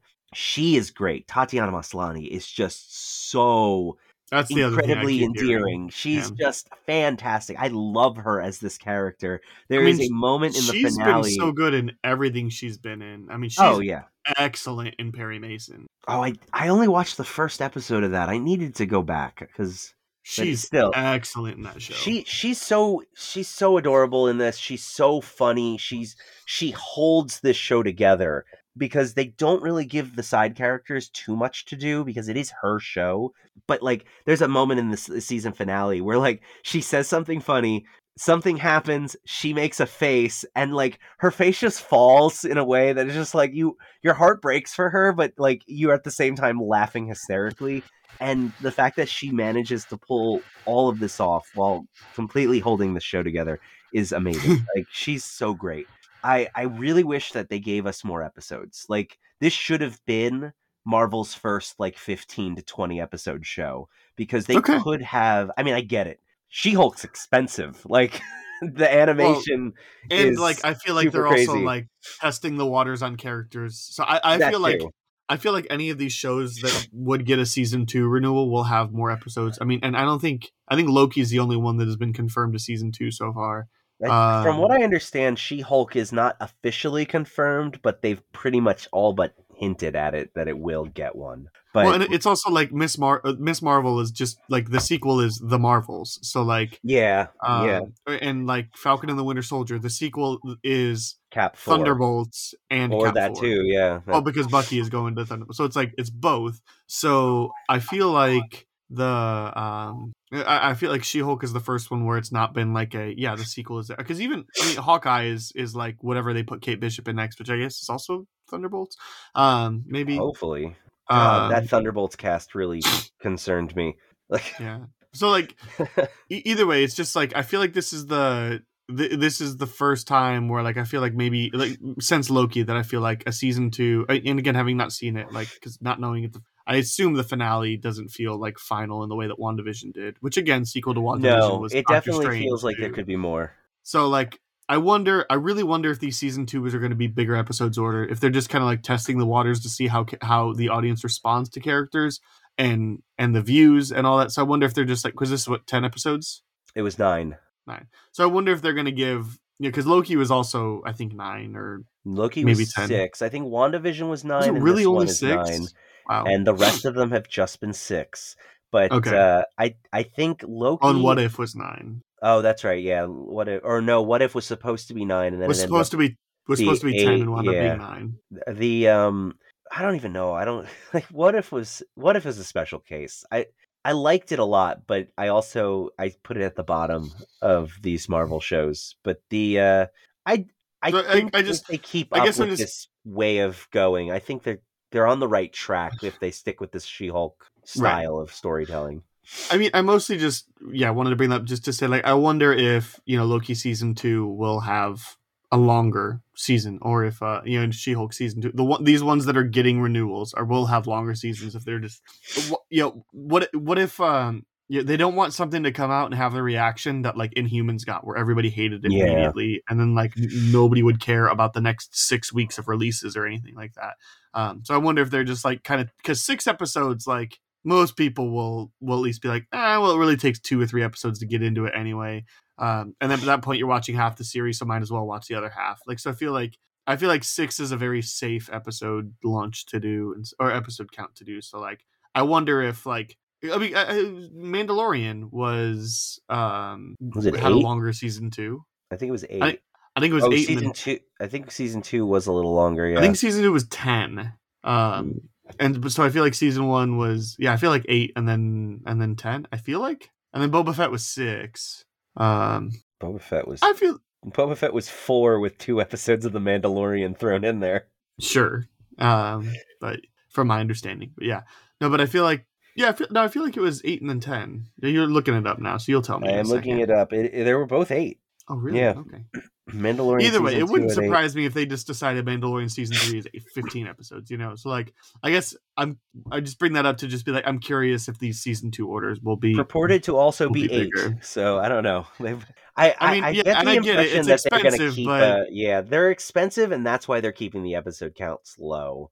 I, I, I don't know. I, I want them to do that and to just you know test the waters with lower episodes and then just give it what it needs to tell a full story. But like with a show like She Hulk, it really was like a sitcom. Whereas like WandaVision was had sitcom elements because they were doing homages and right. by the end of it it became more of a movie and it felt more like the other Marvel shows but this one is truly like it was a situation of the week. Some of the episodes you could just watch in a vacuum. You wouldn't need to have seen what happened the previous week. You wouldn't need to see what happened the next week. I'll i'll give a little minor spoiler here for one of the episodes but I, I think the internet has done a great enough job of spoiling the fact that uh, there's a certain character from Hell's Kitchen that shows up at some point. He's teased in one episode, and then the very next episode, he's not in it. And like the internet exploded with Robble Robbles, like, how dare you tease us and then not give it and like he doesn't show up for two more episodes after that. And I just thought it was hilarious that they did that, but on the same like they they address it almost uh, in the next episode because she goes, "Nope, just a self-contained wedding episode. What were you expecting?" and then and then they move on. So I they know this show is knows what it's doing. They're playing with the fourth wall really smart. I wish they had done it a little bit more consistently in the beginning where she breaks the fourth wall like maybe once an episode, but as they went on they started to do it more. Uh, but I, I love the fact that it you could literally I, I miss TV that used to be like this. Like I'm tired of 24 or 15 to 20 episode shows that require you to watch every single one of them now, eh, or else you'll be lost because you missed some plot point. I just, what happened to old 30 minute style TV shows where I could watch episode one, four, seven, and nine and love the show, not needing to have seen everything that came before it? The streaming happened, but yeah. Yeah, I know. I, I wish we could get back to there. And I think She Hulk to a level has done that. And I'd like to see them do it more. I think because they did it really well. Well, I feel like talking about something that I have seen recently. So um, I'm going to jump and do something I'm pretty sure you haven't seen. I'm I finished Letterkenny. Oh, Um, oh, cool. I um I got sick like two weeks ago, and then I started binging the Halloween movies. So again, like I did have time that I could um like spend like watch TV with my wife. Um, and we did. We watched some What We Do in the Shadows, which we'll talk about here in a second. Um, because we want to finish one show before we move on to another. So, and frankly, What We Do in the Shadows is just S tier TV right now. So, like, um, you know, sorry, She Hulk and Andor. I'm sure you're also up there, but like, what we do in the shadows is excellent. So anyway, um, so I, like I started watching the Halloween movies and um because I was sick, and but like I was watching them like while my wife was at work and after my wife goes to bed. So like you know anyway, um, I I also watched Letterkenny during that time, which I had been watching Letterkenny pretty much every night, a couple episodes because as I mentioned the last two months, it is the easily the most bingeable show out there to me um, because each season is only six episodes and it's frequently like five episodes in May and then they'll release one in like June or July. So like really seven episodes, but it's like six episodes and then seven. So it's like there's 10 seasons, but it's only like 60 episodes. That's like three seasons of Scrubs. So um or you know, it's it's it's actually not that long, you know. So um especially since it's like season by season, it really flies by. So I I just I love this show. I'm I'm caught up and I'm hoping it seems like the trend has been like five like a, a new season in May and December. So I'm really hoping that we're going to get a new season in December now that I'm all caught up. Um, it's one of those that I I immediately want to turn around and binge again. um, but like I know I shouldn't because I have all the other TV. Uh, You've got a which lot I'm on like, your to-do list. yeah, and it's like, look, I'm cut. I'm trying to cut down some. I'm trying to be more selective, not watch every little thing. But you know, a, a, another you know 60 episodes of Letterkenny like puts me back a couple more months. You know, Oh And, yeah, I know uh, what you mean. and like same thing too with like a Sif Pop writer reached out to me because he's writing an article, not for Sif Pop, about um since Scrubs is turning 21 this month. Um, he said, "Can you send me your top like 10 or 15 episodes?" So I went through and I ranked my top 15 episodes um, in order. And it just made me want to go rewatch the show again. Rewatch so like I really want to, but that's an even bigger time commitment. And honestly, I might still do it. So um Well, I have to thank it was Foster that submitted the the best ever thing later, right? yep. I have to thank him because uh, I'm now five episodes into Gilmore Girls for like my fourth rewatch of the show because I you you get one of these shows that you just love and you just want to binge it again. Like Well, I've got like six hours, right? I, I every part every fiber of my being is itching to rewatch Newsroom, to re, to rewatch Scrubs, and to rewatch Mhm. Letterkenny. Like those are the three that I want to do right now. But and, and like Newsroom wouldn't be very long, and neither would and Letterkenny wouldn't be that long either. And especially like most of my watching is like 10 p.m. to 1 a.m. So like I wrote West, Westworld season four down here because I still haven't seen past the first episode Oh no. because I'm because I'm not gonna watch Westworld at 10 p.m. Like 10 p.m. and Hey. later is is Letterkenny and Scrubs. You know, Sometimes you gotta start Westworld season four at 10 p.m., wake up at 2 in the morning, and realize you're gonna have to start that episode over again tomorrow. exactly right. I That's know how I watched it. yeah, so like it's it's one of those like you know I'm I got a couple of uh morning shifts off this week, so I I, I really wanted I really want to get back into Westworld. Um, but like yeah, like I so I feel like Letterkenny, Scrubs, like those like um you know not not heavy shows that it's fine if you're falling asleep to are Yeah. are going to be Letterkenny my, is um, one that ever since you started talking about it a few weeks back or months back maybe, um, I've I've had it on my list and I've wanted to get to it because it I've seen clips of it and it does it looks really funny. It's just there's so much to watch. I know. Yeah, that's why it's like, you know, and don't watch Letterkenny around the kiddos, but like, yeah. yeah, it's one of those that it's like if you if if the kids go down at nine and you go down at eleven, like it's there's nothing better to do with your time than to watch Letterkenny from nine to eleven, like Yeah. you know, or Scrubs or like it's like something fun, you know, end your day on a high note. I mean, you know, obviously spending time with your kids should be a high note, but like if Hmm. you just get some time to sit down and relax, you know, like like nobody wants to like watch like I don't know, like I I guess House of the Dragon like too, but like yeah, I'm just I'm saying like you don't want to watch something dour and depressing before going I know what you mean. I Like, if yeah. I watch something like I've been watching the the scary movies lately, I make sure that I end my evening before I go up with something half hour comedy. Like, Yeah, just- exactly. Just to just to lighten that mood. Otherwise, I'm going to be thinking about monsters all night long. Well, it's like just just like it's it's perfect at the end of the day. You know, especially like those of you that have kids, like you know, at the end of the day, you you you went to work, you did your job, um, and then like and then you had baseball practice or whatever. You a million things for for each of the kids to do, and so you just full day, and all of a sudden it's nine o'clock, and you finally get to sit down for once in your life, and you're just like. Let's go, Letterkenny. Well, It's just it's it's perfect. So, and you know, or even like me, like work a night shift, work till close, you know, just busy on your feet a lot. Just want to sit down, have some ice cream and a beer. Not at the same time though, because that's a bad combination. Um, and and just Depends on the flavor. the show. No, it doesn't. That's a bad. No, it doesn't. Uh, so anyway, it just yeah, I'm I'm happy. I, I I'm happy that I convinced you to put it on. I I hope you get around to checking it out, and I I hope you just experience because again, it's one of those that like at, at 10 p.m. my options are something I have to do on the Xbox, but I'm, I I typically don't start movies unless they're an hour and a half. Or, Yeah.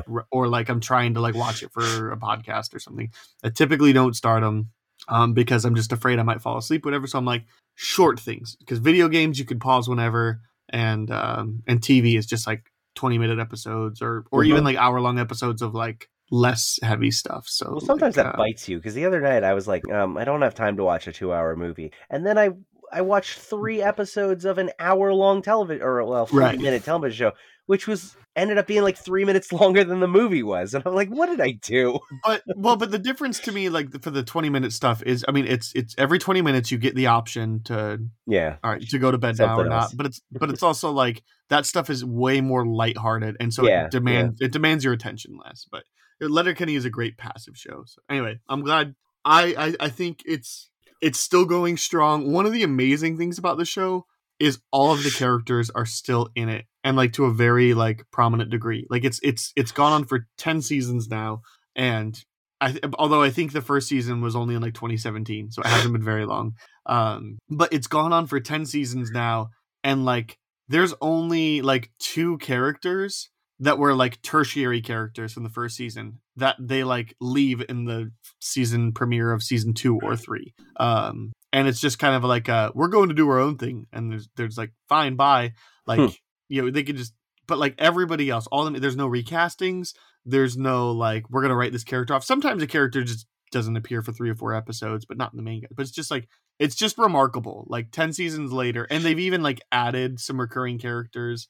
Um, it's just remarkable that they're able to do that. Um, and it's so much, like I said, so much fun. It's it feels like hanging out with your buddies.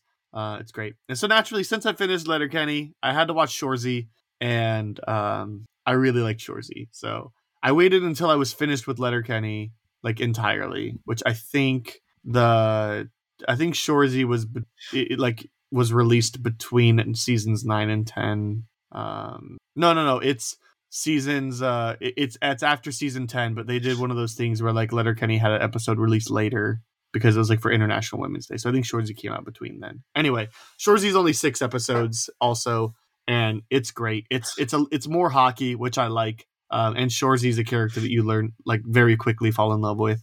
Um, and introduces a whole new cast that you immediately fall in love with, and it's great. So I really liked Shoresy. I still prefer Letterkenny, which shocks me because I started watching Letterkenny because I, I like I really like hockey, and I'd heard you know it's Canada and there's hockey players, but like there's hockey a little bit. It's really not much. Um, there's a couple players that play hockey that are part of the like normal group, but that's like that's it. Um, but I I just I like Letterkenny more. so um, and ten seasons versus one season too. But you know, Yeah, I mean, hey, throw it on it though. Why not? right? So yeah. The, anyway, they're it's it's just so bingeable, and I I I want to start it again immediately. So anyway, I I just might. You watch me. You watch me ignore Andor and She Watch. Well, You in watch- six months from now, we'll be on again, and you'll be like, "All right, listen, I haven't gone to She-Hulk, Ms. Marvel, and/or Secret Invasion, Still haven't watched Book of Boba Fett. but I've seen Letterkenny six more times." nice. Yeah. Um so let's see, that's pretty much half of my list. I just have two more things to talk about. Uh, All right, let so me we'll- let me go through some three real quick ones that you probably haven't seen. Um, Solar Opposites had a new season. It's just as funny as the previous seasons. If you like it, I would highly recommend it. Um, have you seen the show at all? No, it was one of those that was on my list, like when it first came out. But I don't. I really need to just go through my list. It may still be on my like watch list, but I really just need to go through and um, I really just need to go through and just start taking off stuff. It's Um, it's a real quick watch. They're ten episode season, thirty minutes a, a pop. They did a Christmas special in between, I think seasons two and three, and that was really funny. They do um jingle. They have like a holodeck program where they do that. They play the movie Jingle All the Way, but then they like get stuck in it, and it's like a nightmare, and it's it's really fun. Um, but season three is really great. Again, they they further the story of there's a wall of shrunken down people in the kids' room, and they continue that story arc. I, definitely give it a chance uh, if you've had a shot. Um, have you seen any of Harley Quinn yet? No, uh, that's that's one that is staying on my queue. It's another I will get around one. to it soon. Only yeah. like six to eight episodes. They're thirty minutes again. Really funny. I'm I'm really impressed with this show. Um, my favorite character, who's not even really in it, is Bane because they make fun of him so badly. He talks like "Hello." he gets all he gets all like like Dark up. Knight Rises. Yeah, but but like the everyone in the in the entire place treats him like he's a dunce, and no, like God, Bane's back again. Just go away, Bane. Like it's so funny. Amazing. So definitely check that one out. And then this one, I, I assume you haven't seen uh, because it, this one's a little longer. It's uh, the Sandman on Netflix. I know you guys No, again on my queue, but. Um, I, I I- don't. I, it'll. It's probably one of those that's on my queue now, but six months from now I'll take it off. it's it's worth keeping on because when I saw the trailer for this, I was like, "Ugh, it looks like they're about to destroy this show." And because I read the books years ago, and I started watching it, and I was like, "This is actually really good." And then I I picked up uh, copies of the books, and I was reading along with each episode.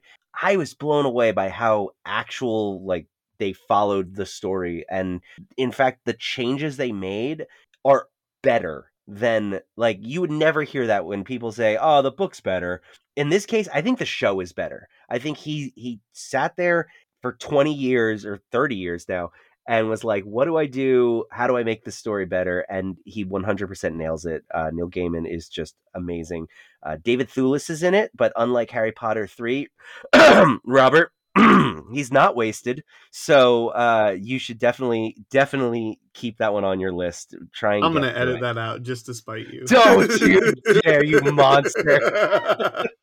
no, no, no. If keep Robert, going, if Robert, man. if Robert can do it every month that he's on, you can I, do it every six months that you're I on. can do it. I'm gonna. We're gonna get there, dude. Him being on the podcast, hearing my name and Harry Potter three in the same sentence, is just like it makes my entire month. Um, but now I think it's time we talk about what we do in the Shadows season four, since that's one we both That's have fair. seen. That's fair. Yeah, no, I'm going through my list right now, and I, I just deleted some stuff from my list. I at one point took off solar opposites because I'm just like, I maybe one day I'll get around to it, but like, it, it's one of those things where like movies, TV, and video games. Um, I'm only into. I only have time for two of them at a time, so I get really into two of them, and TV has been on the back burner since I finished Scrubs. That makes sense. Um, TV's hard because it's there's like- it's more hard. of it. There's there's always a new, especially with all the the shows, Yeah. uh, all the streaming service. Like there's always more, and like you hear incredible things, and it's like I'm going to watch Letter Jackets be- or Yellow Jackets because Oh, of yeah. because of how how amazing the praise has been. But it's like I don't know when I'll get around to it, and it's like and it's not not only that, but the- one Showtime. Who is Showtime? but it but it's also one of those where it's like there's plenty of stuff with a back catalog like Sopranos Mhm. and Boardwalk Empire and West Wing. Like I'm not missing out on those, you know, I have not seen any of those also, and I have always wanted to. I have the So- wire on mine that I'm just like kicking I've myself for though, still having not seen it.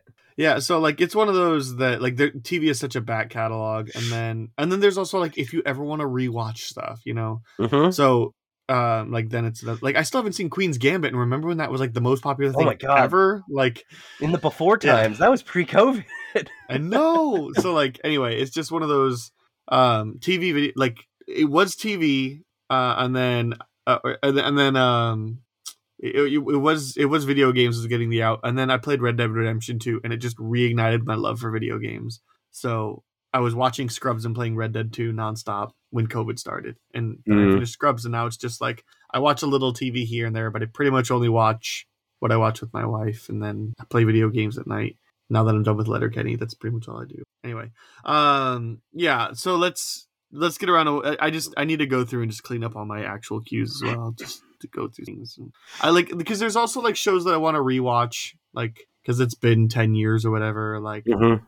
Or like or like it's one of those things too that like I'm married now, so like I I so desperately want to take my wife through Barry, um, and I so desperately want to take her through um Ted Lasso, and I Oh, so be good. desperately want to take her through um uh I mean Letterkenny at this point.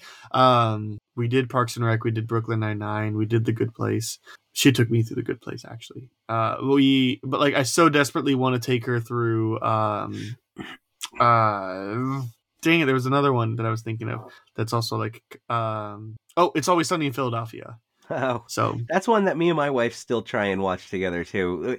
We have grown apart in likes when it comes to TV. She's more ever since we had kids. She doesn't really like watching dramas, and she's definitely more into like reality stuff. And I absolutely can't stand reality shows, so we don't really watch that. But there are a few like the La- the Good Place and Always Sunny are ones that we we still watch together. And that's Yeah. that when whenever they come back, we'll we'll we'll get like a chunk and we'll just like do a night where we'll watch a whole bunch of them. Those well and again good. it's like it's like i would have watched you know she hulk by now but it's like i'm waiting till we can watch them together and Yeah. our schedules just we don't have a ton of time together right now I So just anyway. watched Cobra Kai season three. still haven't seen any of it but it's on my queue I've been it's been I I we watched season two the week it came out because we watched season one the week before and we watched season two right after on Netflix. And then they did they announced season three and we we were gonna watch it and she's the reason that it took me four years to, or whatever it was to yeah to actually I'm like I'm not I'm not waiting for you any longer. I'm just watching the show now. So I watched all of Yeah. season three in like a week, and now I'm on four. But but yeah, it's i'm hoping it's i'm hoping we fixed we we've wanted we've put an extra pressure on tv recently so um so like i i hope that we like are actually gonna like buckle down and just start doing a bunch of tv um because we've been doing more movies together recently so like Yeah. I, I hope we just buckle down and start um which we have with what we do in the shadows because we watched we sat down and watched a bunch of episodes back to back because i think i was like in the start new season? um. All right. So the last episode I watched, I'm I'm like pretty early on in season four. Um, oh really? Yeah. oh, okay. The I last don't want to spoil too much for you because it's fun. The last episode we watched was oh shoot, I don't even know. I have to look up our Hulu um thing because because we were still like in the middle of season three, like and then we and then we watched because I was sick. We watched like four episodes in a row, and then watched like four more episodes in a row. Did Um, you get to um the private school episode? No, I don't think so. Oh, that's my favorite episode. It's episode five. It's my favorite episode of the whole season. It's so funny because they they're trying to enroll the ba- the child Colin Robinson into a private school, but he doesn't have parents.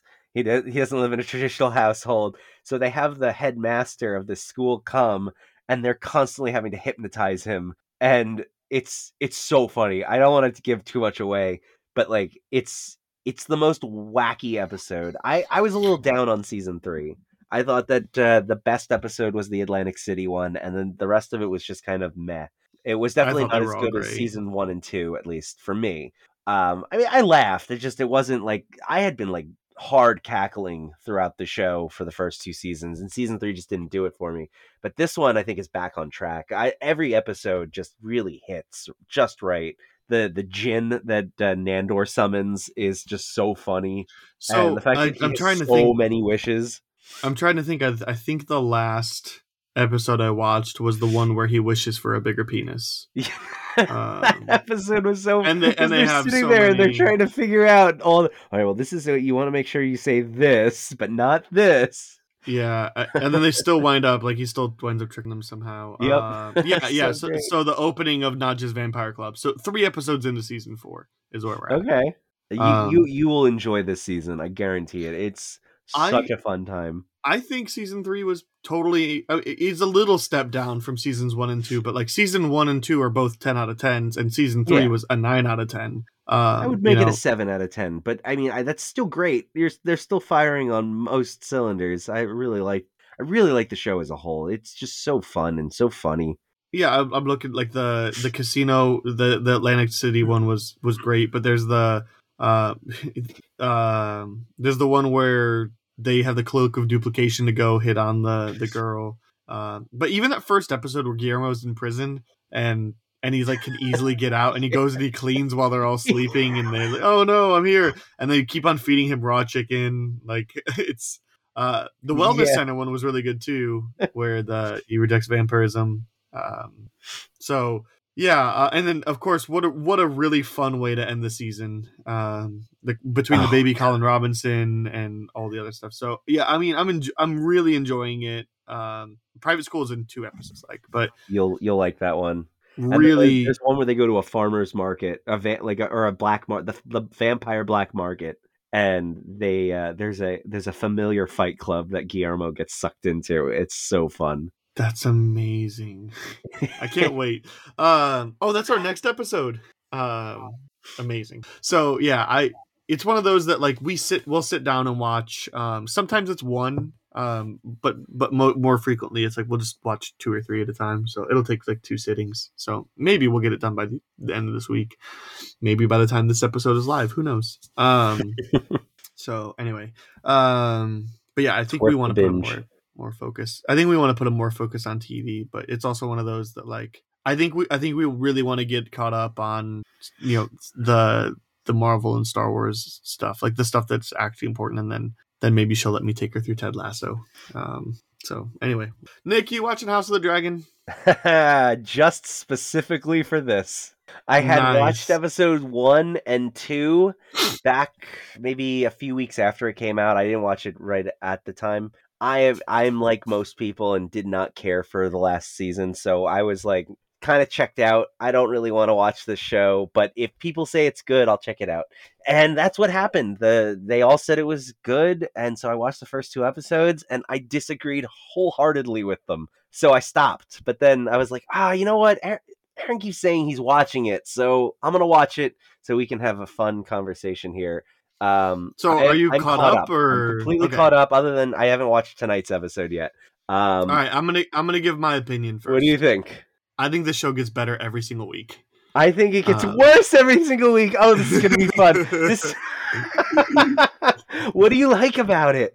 I like how this. Fe- I, I feel the way that Game of Thrones people felt when Game of Thrones was on because it took me, and I, I know I said this last month. It took me like until season six until I truly loved Game of Thrones. I mean, I would love episodes here and there, but in, until season six, until I was ever like fully I'm in. And it also helped that that season six was live as I was watching seasons one through five, um, and I was able to catch up like in time to watch the finale like the night that it premiered. Um, So I think like season six was going to premiere, and I was getting caught up, and I was still in like season four when season six was premiering, and I eventually got caught up and watched the finale like the next day. Um, so For me, it Anyway, was so- four. I four was out, and I, when I started, so I was able to binge the first four seasons, and then I just had to wait a few months until five came out. But uh, so I fell in so love with I it like- probably around season End of season two. That was Okay, where it it's hit just- me. It's it to me it's just sensory overload there's a million names to know and destinations and practices and keeping up on like all these different things and also just knowing that anybody can die at any point and then it really doesn't matter what happened with their character in the past because they're dead now and there's no like like the whole like red wedding stuff which is excellent and terrific but then it's just like all the stuff that rob and his mom were doing are Rob's just all of a sudden like, gone. never mentioned like it's just like none of it matters so uh, especially because then like one of the season's finales or season premieres i think it's is it seven it's seven or eight but it's just it's just Arya killing the people that, that Right, yeah. to the Red yeah, it's just like it was seven. that's the end of that arc like that's that's it um so it's just also knowing that any of this can be completely futile at any moment and it also just feels like there's the whole like winter is coming at the beginning but it's like it's taking forever like yeah, it did. um so i- I- so that was what I I- loved about it, though. That the fact that it was it was so dense. I I literally would tell people like, you're not going to understand Game of Thrones until you've seen every episode at least twice, and because that's So- how it was for me. I literally had to watch. I watched seasons one through four. And then right before season five came out, I watched them again. And when I did, I was like, "Oh, it all makes sense now." Like- yeah so like i'm really excited i will watch the show again at one point um but it's just one of those that like it's so it was so hard for me to follow versus house of the dragons is in an already existing universe granted 200 years prior but it's in an already existing universe and it only focuses on house uh targaryen so And that's I don't- boring. that's fine look it's fine but it's just it's significantly easier for me to follow but Yeah. a much more contained story allows you to get much deeper with with each of the characters as opposed to like trying to go deep with 40 different characters Ah, but I- I like you can that- only go you can either only go so deep or it makes But jumps they're and so not it's like going deeper. That's the problem. It's also surface level, and they all just want. i I I don't want Rhaenyra to be the queen. I want to be the queen. I don't. I want to be the king. No, I want to. Like that's all it is for eight episodes now. the most interesting character is the king, Paddy Considine. I think his name is like the the character, the actor who plays him. yeah I yeah think he's yeah great. He's so fun to watch because he's like not your typical Game of Thrones character. This guy should have he's been a good dead person. after episode one. And so the fact that he's managed to hold on to his throne and he's literally I made a joke uh, last week because by the end of the, the each episode they keep jumping in time. He was uh did you ever see Muppet Treasure Island?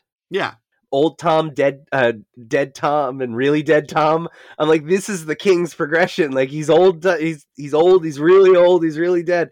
Like it's Yeah. so he's so No. interesting. Like the crap he's had to go through, and everyone else just bores me. I don't, I don't know. Like I can't get into it. the time the time jumps kind of keep me like from really like really loving the show but ultimately i just i think i'm enjoying it more than i more than i was game of thrones Yeah. especially the first season just because it's focused and there's not necessary like there's there is character depth to some degree but like you're you're right it's it's a lot of a lot of it's surface level but like i thought this last episode was remarkable um and so as we're recording this oh um Yes, I will agree with on. you on that. It was a good episode. Hold on. Are we talking about the episode that premiered today or last week? Last week I didn't see today's. Okay. So the 'cause I episode realized we're recording and there's an episode live. dinner. Yes. and the kids are a little older now Yes, and yes. they they kind of make amends as such Yes. sort of yes i i really did enjoy that episode more however i would have really enjoyed that episode if it was episode two because now it feels like the story's actually starting sure. and it's been dragging me along for well i mean it hasn't even been really dragging me i haven't even had to wait oh every week i watched it all this week i watched the first two and then i watched four more but the uh the time jumps are killing me but the Yeah, the time really, jumps are it really weird. it's the characters that i just cannot get behind. Game of thrones had duplicitous evil characters like littlefinger and cersei and lady tyrell to a degree and varys characters that you know they're working things out behind the scenes. And Sure. this show doesn't have any of those characters. Maybe the one guy that hobbles he might like he he he says like yeah. he says like i'm a little evil but i'm not gonna do anything like and it's so annoying because it's like do something and I, I- feel like they're getting there. But like, guess what? Next week's the penultimate episode. So really, what can they do in two episodes this week. Oh, that's right. This week's the penultimate, and Like, next week's the, the, one finale. the one that premiered today, yeah. Yeah. So the So that's two episodes to go, and I mean, I I have the the Fire and Blood book, and I I just out of curiosity pulled it out. There are literally 400 pages in this book before they even get to what this show is, and then this show only constitutes maybe about like 200 pages of what is left of the book, and I'm like. I'm so confused. Like, why on earth would you have skipped all of this stuff that is like this thick? It's like this thick of a book, and that much got skipped, and like that's how much the show is. And I don't. I'm sorry, podcast listeners. I used my fingers to describe it, but I I just don't get it. I don't get why they're ch- the choices they're making. Like the lady who had the baby or didn't have the baby, I should say, and then decided suicide by dragon was the way to go. Like the previous scenes in that episode, where she was like trying to get her husband to like, hey, your kids, you have other kids, like you should maybe love your kids. I'm gonna peace out because you need to do this now. Like, I don't get it. No mother would would sacrifice herself when she's still got two other kids going. Like these characters don't Fair. make sense to me, and I, I, don't. the, I don't the get it. characters sometimes don't make sense because of the time jumps, and it's also one of those things where it's like, especially the kids, where you're just like, which kid was that again? Oh, Yeah, well, give one They of them an eye patch. That way they can figure out which one it is. Yeah, like, um, so like you're the the show is frustrating, but I think part of it is like the show is supposed to take place over a long period of time, just like Game of Thrones. And I just feel like there's certain parts of Game of Thrones that we could have skipped over. And so I feel like how by the time jump, it's like Well, at this House point, of haven't Dragon they covered more that. time than Game of Thrones, the show itself? I feel like yes. because there was because that's why they changed actresses, which I thought also that's blows my mind because it's a ten year time jump. I think they said, and that's Yeah. why they changed the actresses. But if you think about it, the course of Game of Thrones did Emilia Clarke look different from the beginning of the episode season to the end, the last episode of the show? Like she looked bit. like a little bit, but not Right, enough to change. You wouldn't think to change actresses. Like Yeah. I, I feel like the the two actresses they had were very strong. At the very least, R- Renaria, I guess is her name, Rhaenyra, the, yeah. the main one. Um, I really liked that girl. I think the the actress Me too. is yeah. was really Milly like Alcock or yes, Alcock or something. Yeah. She really great. held the show together, and the second she disappeared, I immediately lost interest in the show. And I, like Ray. Uh, it, it took me until Cooke. this week. It took me until this week to like the two older characters, uh, the two older actors. I think Yeah. Olivia Cooke is doing her character better, but I don't think Yes. I, I, I really, I, and I feel bad to say that it's not the actress's fault. It's just the other actress was just so much more engaging, and so to have her be gone, it's like the character I was following is also gone. Well, and, and- why not? Why not use a, a recasting at a season's break as opposed to the Or middle that. of a season? That would be Yeah. interesting. to- that would be better, I guess, to sh- tell the story. It'd be Tell yeah. us a whole less story. jarring. Yeah, it's So- just it's. I, it's a think- show that yeah, I like I said, I wanted think- to. I wanted to be good, but it did exactly what I expected was going to happen, and that's why I'm sad. I'm just I just I feel like I'm experience game experiencing Game of Thrones the way that everybody else was when Game of Thrones first started. Except again, it's on a much sm- smaller scale. Yeah. And again, I feel like by skipping around, it, it makes it feel believable because you can feel time pass. I mean, Viserys lived for like four episodes too long. Uh, you know, con- considering how frail he was and, He- and all he that. really- not not he just held because on, he's man. trusting. Yeah. he really did that. Well, and that throne was killing him, and man, uh, and I'm I'm also like I'm just like pissed because uh the they have the um the the first episode I think maybe the second episode like shows him like cut himself on the Iron Throne and then it's like infected the next episode and it's like it didn't it didn't matter like he he he doesn't die from tetanus like and he doesn't like holy Right. whatever they're doing. Those maesters, they've they've got some kind of good medicine, but so it's like one of those it's like that that didn't lead to anything anyway it's just That, I- that's, I feel like you I'm hit it right on the head. Most of the stuff they keep introducing doesn't really lead to anything because the time jumps Yeah, is one because it's like we're, oh look at this and uh, other the other show would have played that out over episodes but this one it's it jumps like a year and it's like no that that's not important anymore. I feel like this this show is doing a really good job at being a slow build. Um, It's definitely a slow build, yes. so is Game of Thrones. Um, But uh, during that slow build, other interesting things happened. That was that's I- that's what sets I them apart. to to me, I feel like literally anything can happen at any moment, and it's one of those where like episode I think five, there was the the one where um I, I'm just gonna spoil this episode because I don't care. It's been out long enough. Uh, the one where it ends with Criston, Sir Criston, like beating this beating the Oh, face beating in of to death. the- yeah. yeah because it's at like it's at the, the pre-wedding for uh it's the wedding for um uh Renera and the hmm The, the other guy. Yeah. And um and it's like that episode, like I was convinced, like, all right, King's dead. This is the episode he dies. And it just it didn't happen for like three more episodes or whatever.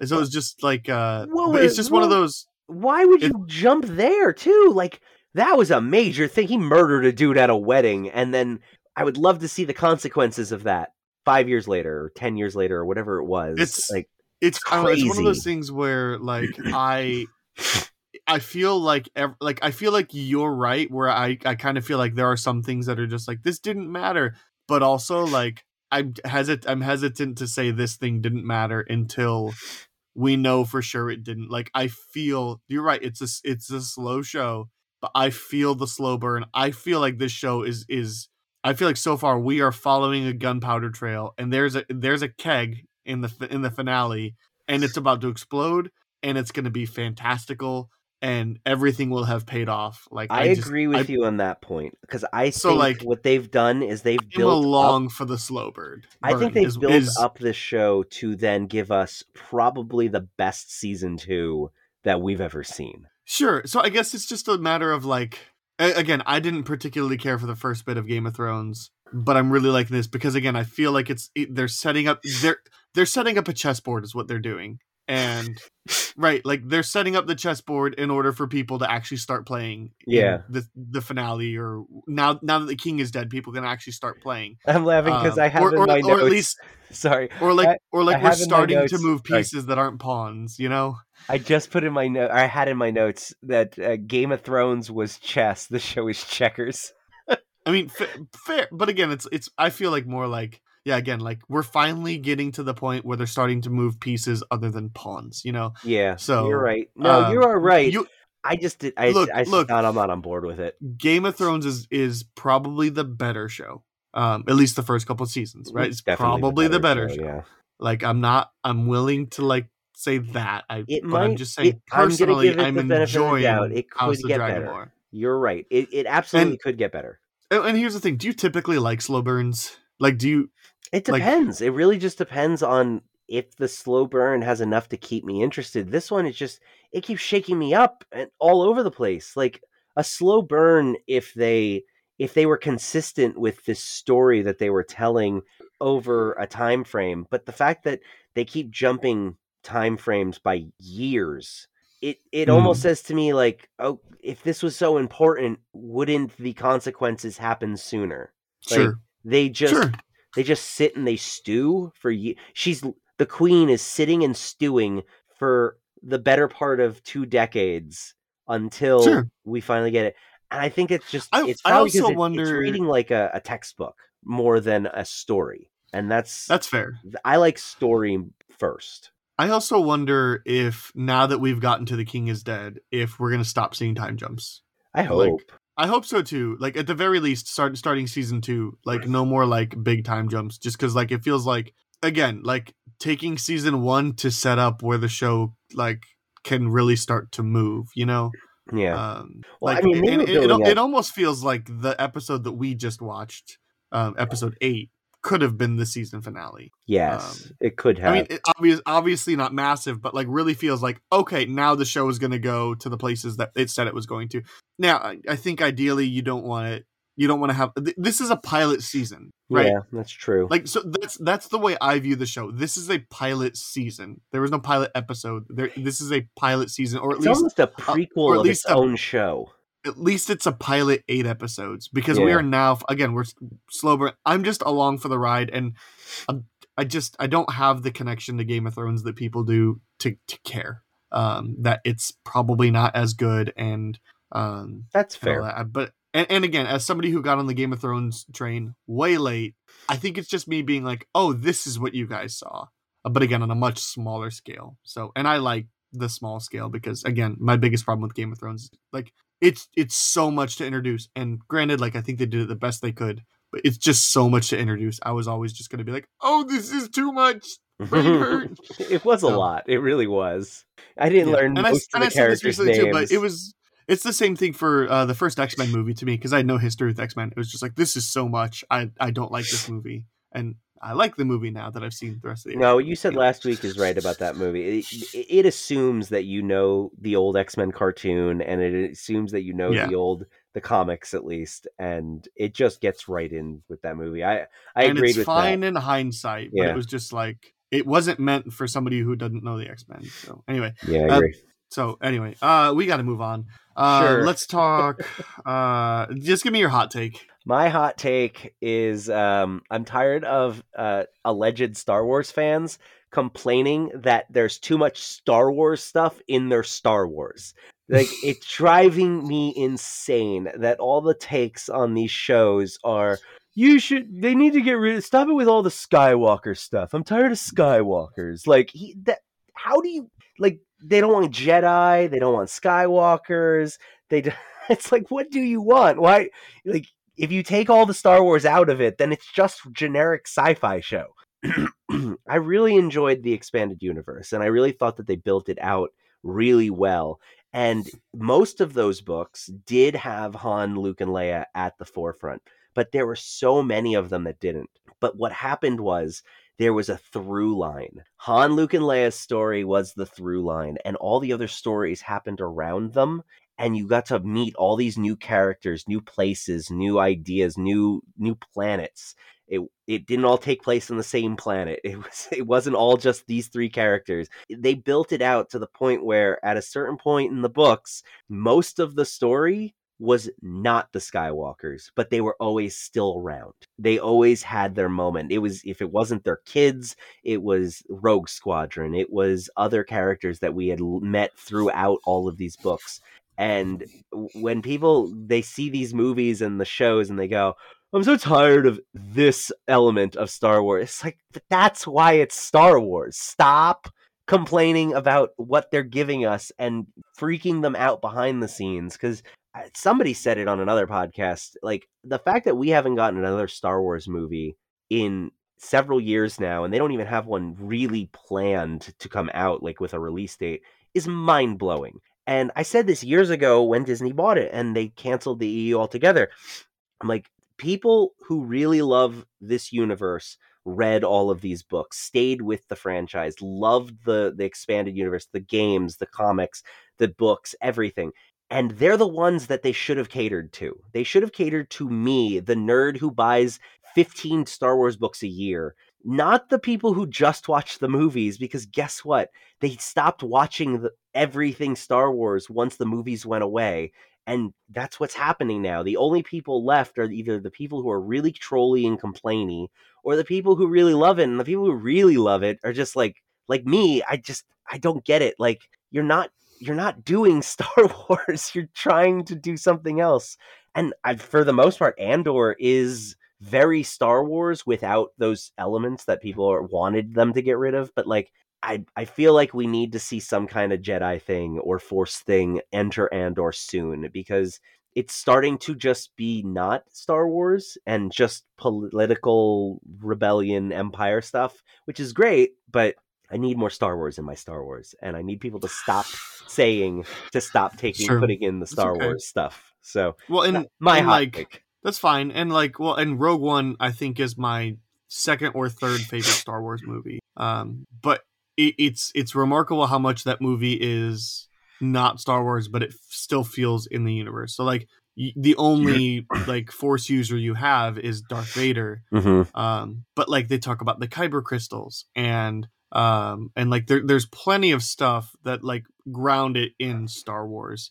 Um, there's I agree. you uh, because there's even the yeah. like Chirrut like feels the Force.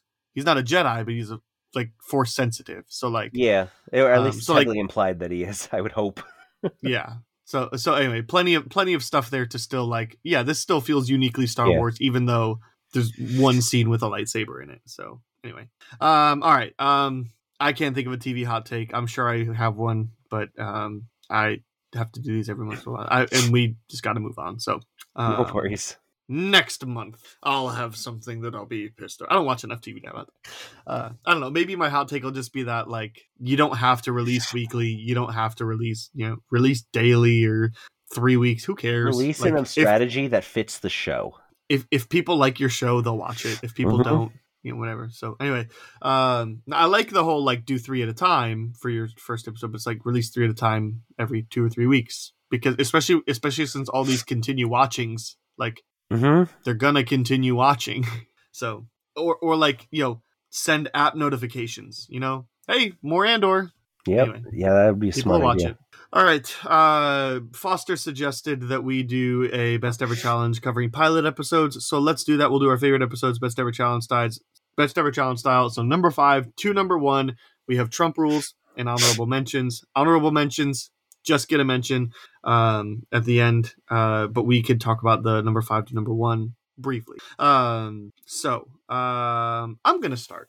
Go for it. My number five. I went back and forth on this for a couple. I went with Supernatural. Oh, that almost made it for me. That was Okay. a, that was a definite uh, honorable mention. I I never finished the show. The first five seasons of Supernatural are incredible to me. Yep, Uh, That's perfect TV four, right there. Four is a low. four is a low point. Two is kind of a low point, a little bit, but like seasons one, three, and five are incredible.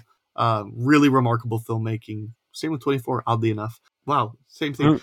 Supernatural and Twenty Four. I would say watch the first five seasons, then stop. And and two and four are gonna uh, no four season four twenty. Anyway, um, but the pilot is is actually an incredible way to set up the world to introduce the brothers um to introduce like what is going on it's not the best episode of the first couple seasons because there are some incredible episodes in the series even in the first couple seasons but it is it is a really fantastic pilot that really gets you into the world and um um and also just sets up not too much like it doesn't really set up too much like ongoing storyline but it just kind of introduces like hey demons are real here's how they get rid of them you ready for like a a fun like demon of the week kind of old thing fashioned ghost that story to a- start you out.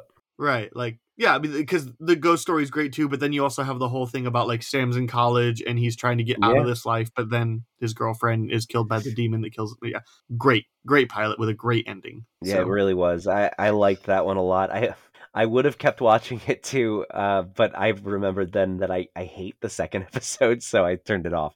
Uh, that was the Wendigo one. But yeah, I agree. The the supernatural premiere it it gets you exactly what you need with these characters, this world, the ongoing story for the entire like we got to find Dad and see what's going on, and it it's such a fun show. I it only just missed out on my my list because I've got five better, and I think you're Fair. gonna trump my number five. Let's do it. That's Ted Lasso. No, No, really. I've no, re- respectably honorable mention. I had I had I w- I jumped back and forth on my number 5 for a while. Um mainly cuz pilot episodes are hard. They're they're almost generally the worst episode of the show's offerings, give or take. But like they're they're meant to just hook you and get you going and I took Ted Lasso off after having watched a whole bunch of others, but then I watched Ted Lasso again and I was like, no, this it's just Bill Lawrence If knows I- story structure. He gets it so perfectly and he makes characters that are so endearing and I think at the end of the episode you I've ended I ended up laughing a ton and I also was a little heartbroken for Ted and I wanted to keep watching to find out more. So that's if, why it's if I five. went back and rewatched it, I'm sure I'd put it out there. But it's but it's one of those things I didn't even think of it.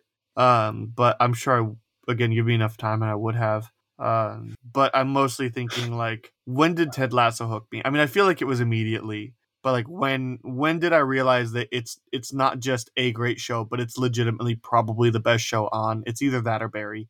Um, episode six, I think, is the right one. The one two year old show. I'm gonna spoil it the one where um where Ted decides to let his wife divorce him, like where he Oh, agrees to okay. sign the paper. Um, uh, that's really where the show is all of a sudden the best show on TV, at least tied with it. So yeah. Um, but I'm great choice. I just again, if I'm sure if I rewatch the pilot, I would I would maybe put it at number five, maybe number four, but um, yeah, can't argue with it. I just didn't think of it. There are a lot of good ones. Yeah, for sure.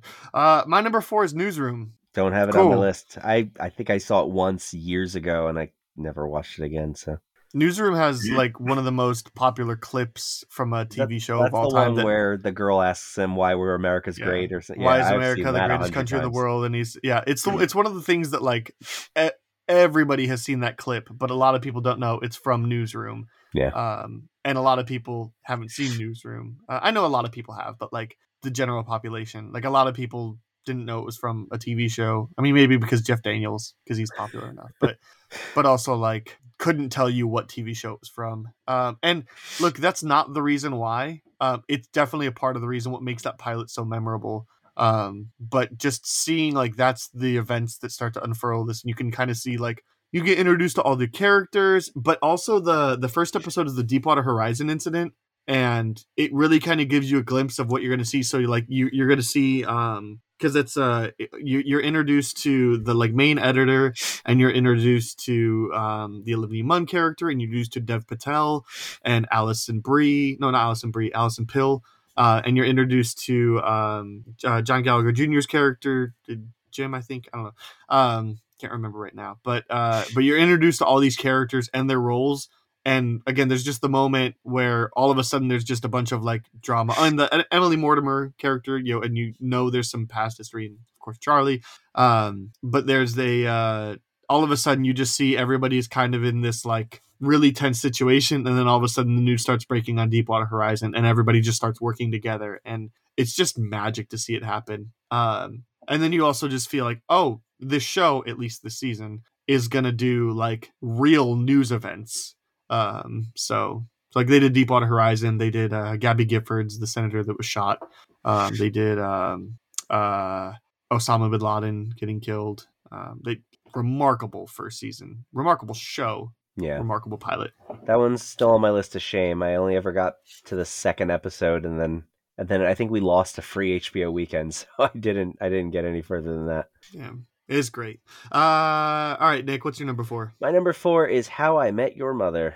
Honorable mention for me. Okay, that I it other than the way it ended, or I it's one of my favorite shows of all time. I I really enjoy it. It's like exactly my type of humor. That that that um, that first episode, it perfectly introduces all the characters. It gives them all something really funny to do. It I watched this show back when it first came out and like this was Neil Patrick Harris was Doogie Howser and that guy that his cameo The guy in- from in- Harold and Kumar. Harold and Kumar. Like that that's what Neil Patrick Harris was at the time. So he just absolutely crushes this role and is just so perfect in it and all of them are. They're they're just so Marshall is so earnest, Lily is so blunt. I love they introduced Ranjit the taxi driver who is like in Mm-hmm. the show periodically throughout the entire series. Like the blue French horn is like an iconic piece of imagery from that show. It's just it was so great. I I just I had such a great time rewatching that first episode. It was so fun. The the one thing that's really remarkable about that, and you'll be surprised, a show that I don't have on my list. Um, it is it is consistently the same show. A lot of times you see pilots, especially for comedies, and they're not the same. Or like I during COVID, I watched uh, I rewatched Las Vegas, which was like a nostalgia trip for me. And like the pilot has like the main character narrating stuff, and like, narration was never part of the show. Like I remember that. Yeah. a bunch of that kind of stuff where it's just like weird. But like How I Met Your Mother was like you have the Bob Saget narration, um, and also like what a really interesting premise, like with the whole like you know, and that's not your mother. And here's this, you know, but you have Bob Saget narrating. You have like v- consistent characters. You you you have setups like the Blue French Horn.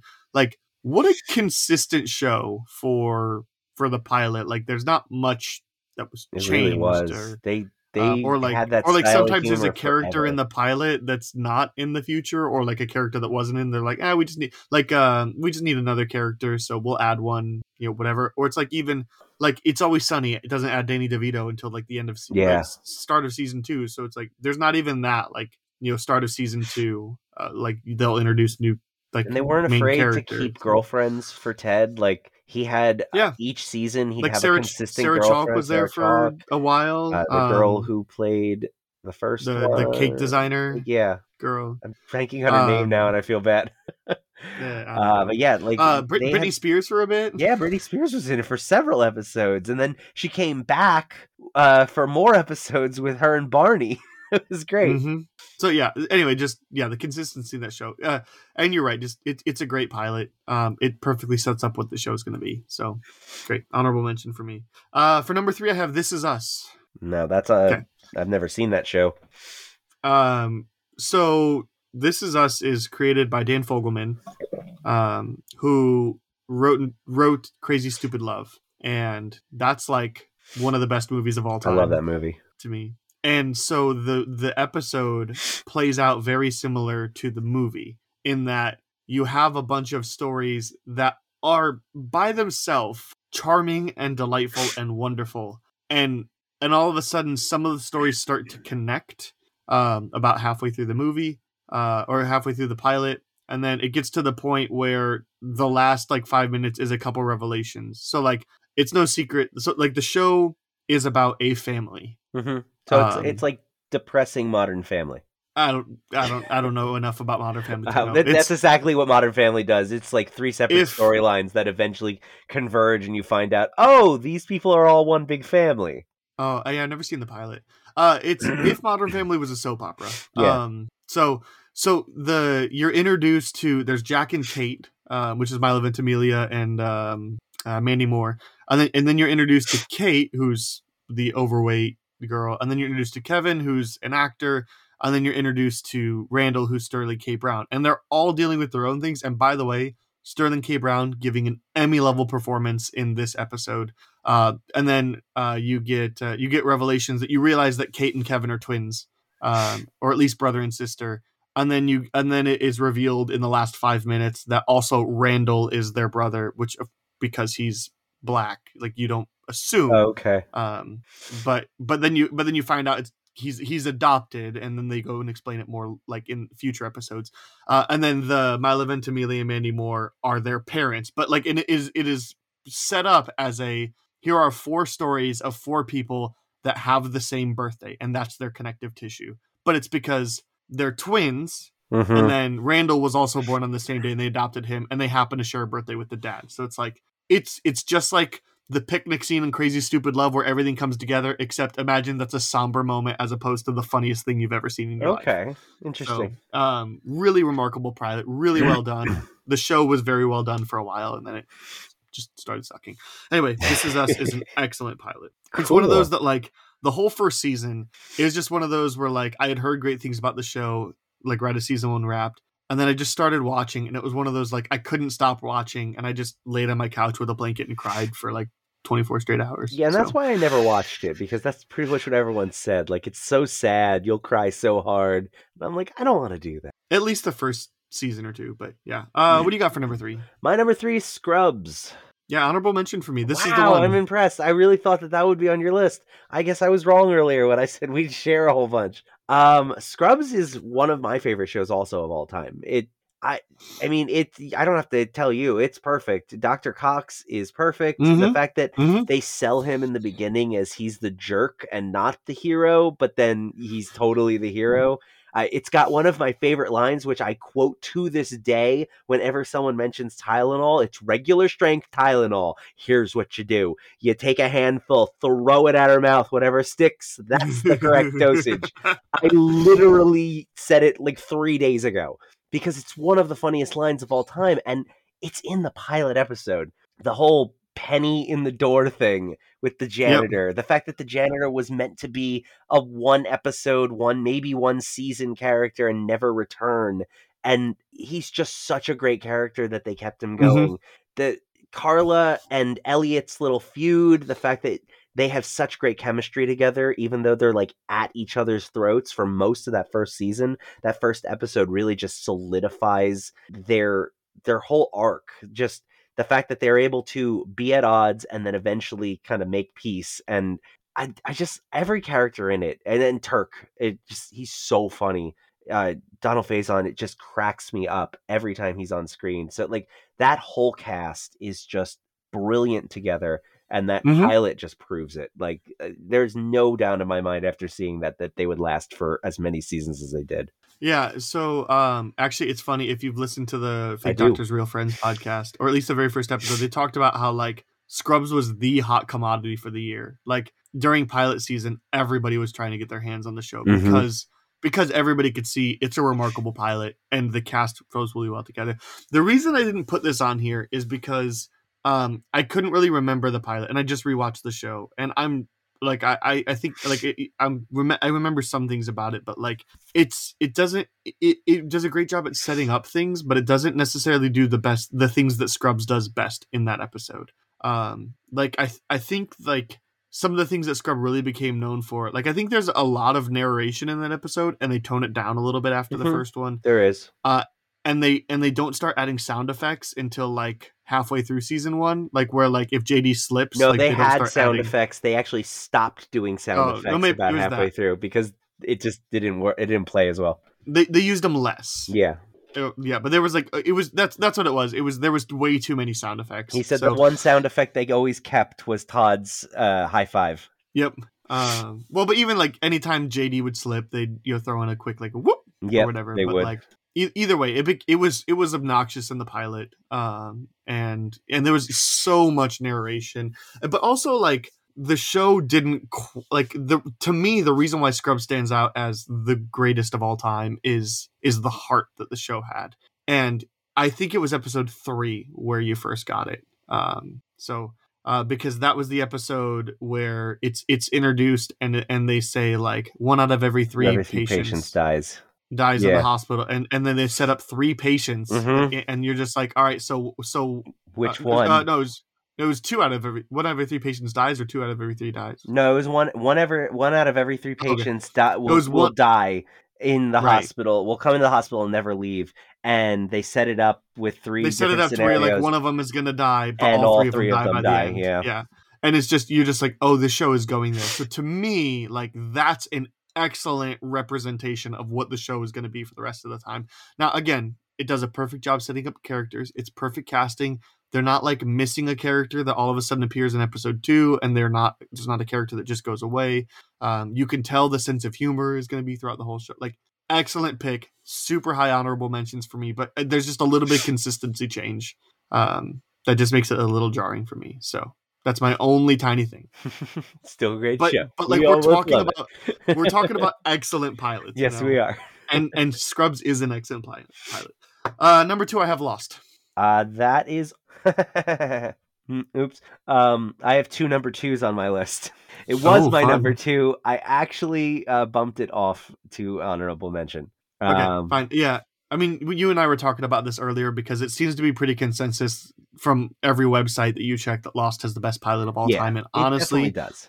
It's it's one a of the best. great it's a great argument especially if you only consider part one as nick and i were talking about before we recorded part two drops off a little bit but honestly the pilot part one is remarkable and it's one of those things when i was watching i watched the pi- the pilot live and i was like this show is incredible and then i watched like episode two or three live on tv and my brother continued watching but i didn't because i immediately lost interest and so i picked it up he had the dvds i watched that pilot i'm like this pilot is so damn good The pilot is so. and then I watched good. the next, and then two or three episodes in, I'm completely lost interest. that uh, score on its own is Yeah. just oh my god it's creepy in all the right places and then they don't introduce it right away but then i think it's episode three that's when they introduce the soft piano uh tone Yep. tune that they do it's Yep. one of my favorite things of all time if it that song had been in the pilot i would have had this one at number one on my list but there was like you said the second part of the pilot was uh, pilot part two is just not as good it's a Charlie episode, but then it also kind of breaks their own method because then the beginning is Charlie backstory and then the end is Kate backstory, whereas Pilot Part One was all Jack, and then uh, they just they they end Part Two on a huge cliffhanger. Um, I mean, definitely it ends great because that's where Charlie goes, guys, where are we? And then just boom, lost but uh but yeah I, it was almost on my list but uh, after having rewatched both parts i was like I need to take it off, and then I forgot to actually take it off my list. I have two number twos. I'm so curious what number two and number one are. All right, what's your number two? My number two is Fleabag. I Okay. I watched this episode the other day on a whim because I remember I, when the show first came out, when the second season came out, I binged like the entire show, and I really enjoyed the show from start to finish. It's just so funny. It's so well written. It's so smart. Um, but I hadn't seen that that first episode, so I was like, oh, you know what? I hear that one's good. It was on one of the lists of best pilots. And I'm like, let let's do it. It maybe it's just because uh with all of the fourth wall breaks and She Hulk, Fleabag nails the fourth wall break. Like just so perfectly. The very beginning of the show starts out with her talking to you and she will then look at the person she's in the scene with, continue the conversation. He'll keep talking and then she'll look at us and she'll talk to us while he's talking. And it's just so funny the way she does it. And then they introduce a bunch of the characters. They they give you pretty much everything you need to know um, for her life and moving forward her sister her dad her best friend you find out about all of them but just enough to keep you invested and want to see more and then at the end of the episode it just hits you with a train of emotion where you're just like oh my gosh. So on top of the fact that it's hilarious it also shows that it can do something really uh really more dramatic and special on top of that and i think that it was like you said that scrubs might have faltered with i think fleabag definitely does give you a, a picture of what the entire show to come will be Nice. Uh, Nick, I I wrote down what I'm predicting your number one to be, okay and so I have it here written down, and All right. it's, it's on the other side of this paper. okay I just wanted to make it because I I can't think of any other options. is it your number one too uh, I I the one I wrote down is not the one that I have picked for number one, oh really? And it is not even in my honorable mentions. interesting. Um, Okay, so my number one is Justified. oh, i've never seen that show. It's on my list of shame. I really want to though. Justified is an incredible Timothy Olyphant por- per- performance for all six seasons, and uh, and this is like when Walton Goggins, like this is how he got his like became huge in Hollywood is because of this role um, as Boyd Crowder. He is so good in this in this show, um, and uh, it, it's just a really excellent episode of Timothy Olyphant plays a U.S. Marshal who grew up in Kentucky but hates Kentucky because it's full of a bunch of you know rednecks, um, and he's a man of the law now, and he has history there and like not good history, and so he goes to Miami, but he winds up you know getting sent back because he, he took Kentucky because he definitely did something he shouldn't have done, and uh, and so like this the pilot sets all this up pretty quickly, but then it's like he's walking around town, it's like he's a marshal now. You get introduced to the people that he's going to be with, and um, uh, and then your main antagonist, the Crowder family, but obviously there's a lot more. Justified is one of my favorite shows of all time. It's one I need to rewatch. Um, uh, it's it's a really really great show with a lot of people that you'll watch and you're like, oh wow, and it's like a lot of people that were like either were popular and then um uh like are, are are popular now and they got their start in Justified, or it's like like Walton Goggins like was in a lot of things, but he really blew up when he when he went in Justified because like he's back in like the Bourne Identity, like you can see him in that movie, but he just blew up after um after Justified, or like um what's the guy that plays um the dad in the Black Phone, and he plays uh the abusive dad in the Black Phone, and he plays um uh Manson in uh Once Upon a Time in Hollywood. Um, Oh. I know I know his face, but I don't know his name. I can't remember. I know who you're talking about though. Um. Oh shoot! What's his name? What's his name? Um. Come on! Come on! Come on! Actor. Because he was also in uh Damon Herriman. I no didn't think that. Anyway, um. There's also no. Those these are different people. Then no. Um. uh, I'm I'm looking at the Justified cast. Okay. Um. So so as I said, Timothy Olyphant, Walton Goggins, um, Jacob Pitts, who has he's a face you would know, I think. Uh, Nick Searcy, um, Jeremy Davies. That's who I was thinking of. Oh, okay. Um, uh, he doesn't play Manson, but he he is the dad in the Black Phone, and he's in plenty of other things. Um, a really young Kaitlyn Dever is in He's in season Lost. two. It, I again, I haven't seen like past seasons. Oh, that's right. Yeah, Um, Jerry Davies. He was in like one of the later seasons of Lost. Yeah, I know. That's where I know him from. season two has a very young Kaitlyn Dever, and she's incredible. Oh, really? Um, se- season two also has Margot Martindale, and this is like right like the season. This season was aired right before she got her role in The Americans, and she's Emmy award winning for that season. She's incredible. Um, lots lots of people like Neal McDonough is the villain in one of the seasons. Um, Sam Elliott pops up. Like it's, but um, Patton Oswalt has a very minor role. Anyway, it's um, it's a really great show that um has a really remarkable pilot. Um, so best pilot of all time is Justified. All right, Nick, that leads us to your number one. All Am right. I correct? You are not, sir. Whoa! I guess Firefly. In fact, I think the pilot to Firefly is only okay. Me too. I I like, like- it, but it, I wouldn't. I wouldn't. It's not even in my honorable mentions. No, me neither. Because um, no, it's it, to me like I tried showing Firefly to somebody, and I was like, you just got to get past the pilot. Like it does a good job of world building, but it's not really what the show is. Anyway, I mean, what is your traditionally they said that they put the train job on first because of the fact that the pilot was so slow. Uh, but yeah, um, so this one actually was in my honorable mentions, and I wasn't even gonna w- rewatch it because I had just rewatched it recently. But I decided it was the last one I watched. I was like, all right, I'll put it on. I have time, uh, and that's Westworld.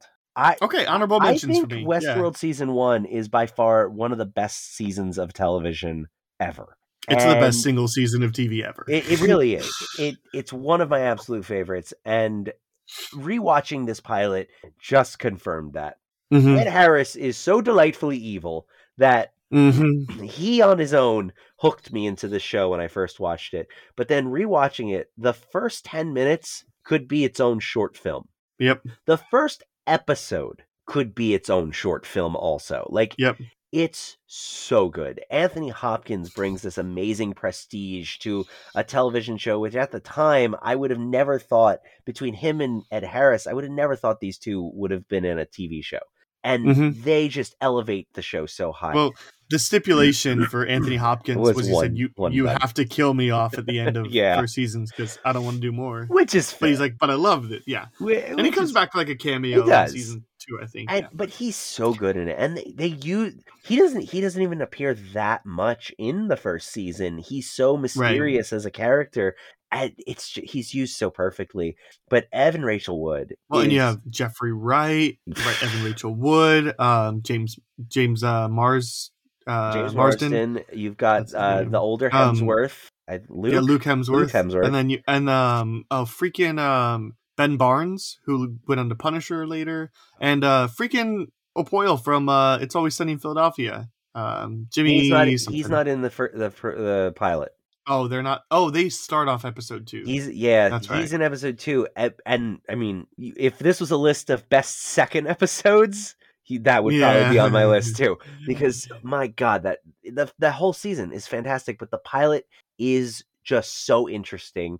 Um, they just they sprinkle in so much stuff that like rewatching it. For uh, this is probably the third time I've rewatched the first episode, and I'm still picking up stuff. Um, because like Luke Hemsworth makes a comment to Bernard about um about losing a kid and goes right over my head at first but then his whole story is how he lost a kid at least and then you find out later on the real one lost a kid too and Right. it's just it's these little details there jonathan nolan is so great and him and lisa joy are an amazing team that uh, they they the fact that they were managed to craft this whole show and managed to keep it interesting throughout is just mind blowing. But they started it off with such a bang. I I love Westworld. So I really, really wanted to put this on my list, but as I was thinking about it, I was like, I know I love the first season. I'm sure it's a 10 out of 10, but it's just the things that I really remember are like season, uh, are like episode 5, 6, 7, 8, Yeah. 9, and 10 are all like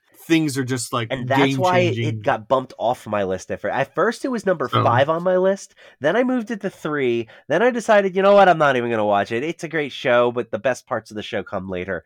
And then after rewatching it, I was like, it's number one. I, Okay, rewatched fair. like 30 shows this past week just to find the best pilots and it, i it just didn't hold a candle to westworld they all just kind of paled in comparison. I I think yeah, if if I would have re- if I would have rewatched it, yeah, maybe I would have go to like four. I have a really hard time believing it would crack my top three, but it is certainly deserving of being mentioned. Absolutely. Uh, so honorable mentions. I'm just gonna run through the one, the ones I have that we haven't mentioned yet. All right, go I'm for just gonna run through them since we've already done it. So um, Brooklyn Nine Nine because it's like the one of these kind of shows that actually like starts well. Mhm. Um, uh, let's see, Sherlock. I think had a really great pilot episode and then a really bad episode too. Um, uh, Prison Break had a Oh, phenomenal a first season one. and a really good pilot. I think I think the pilot ended with like him saying like we're gonna break out of here, and they're like, how are we gonna do that? And he's like, I have the blueprints tattooed all over me. Like, and it was like such a great reveal. Um, yeah, that was a good pilot. that was a great pilot. Excellent season one. Excellent season two. Really mediocre second half of the show.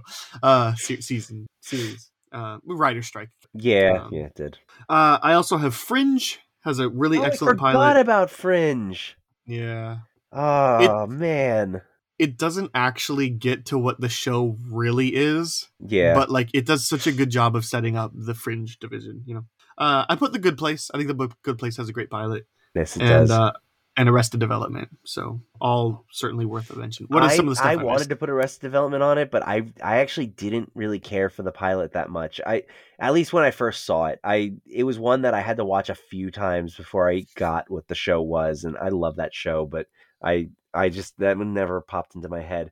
Um, all these these first five could have been swapped out with any of my number five, uh, my my my top fives. Um, Supernatural, The Mandalorian, Gilmore Girls, uh, The Marvelous Miss Mabel, Ms. Maisel, and Bluey, the kids cartoon. I could have put either any of those in my top five. They're all fantastic shows. Um, Bluey, especially, they they just dropped two new episodes, and I. I, I, I, I, the one made me, I was crying. I was laughing so hard. It's just the perfect show if you're a parent. I, my kids are 100% those characters. So, uh, there's a, there's a, a plug for them. Um, I got Young Justice, which was a fantastic DC show that replaced uh, the original Teen Titans cartoon. Um, the first episode is like a little mini movie, though. It's it's it's really good. It hooked my kids right away because I turned it on and they they all creeped in, and eventually they they watched like four more episodes after that. I was done. Um, Legion. Did you ever see Legion on uh, FX? I didn't. It, was on my queue for it a while, like and then I an took X it Men. off. It was like a backdoor X Men show, and it was With Aubrey Plaza. so bizarre. Aubrey Plaza and Dan Stevens, uh, they are just crazy good in it, and the show is weird. It's so weird. It's by Noah Hawley, who is just I want to see everything he does because it's so interesting his how his mind works. The fact that he was able to make this, and then also do Fargo, which also is on my list. Yeah, Fargo's Fargo, that first episode of. Fargo, Billy Bob Thornton Mm. and uh, Bilbo Baggins Jr. is uh, I want to. Martin Freeman. That's his name.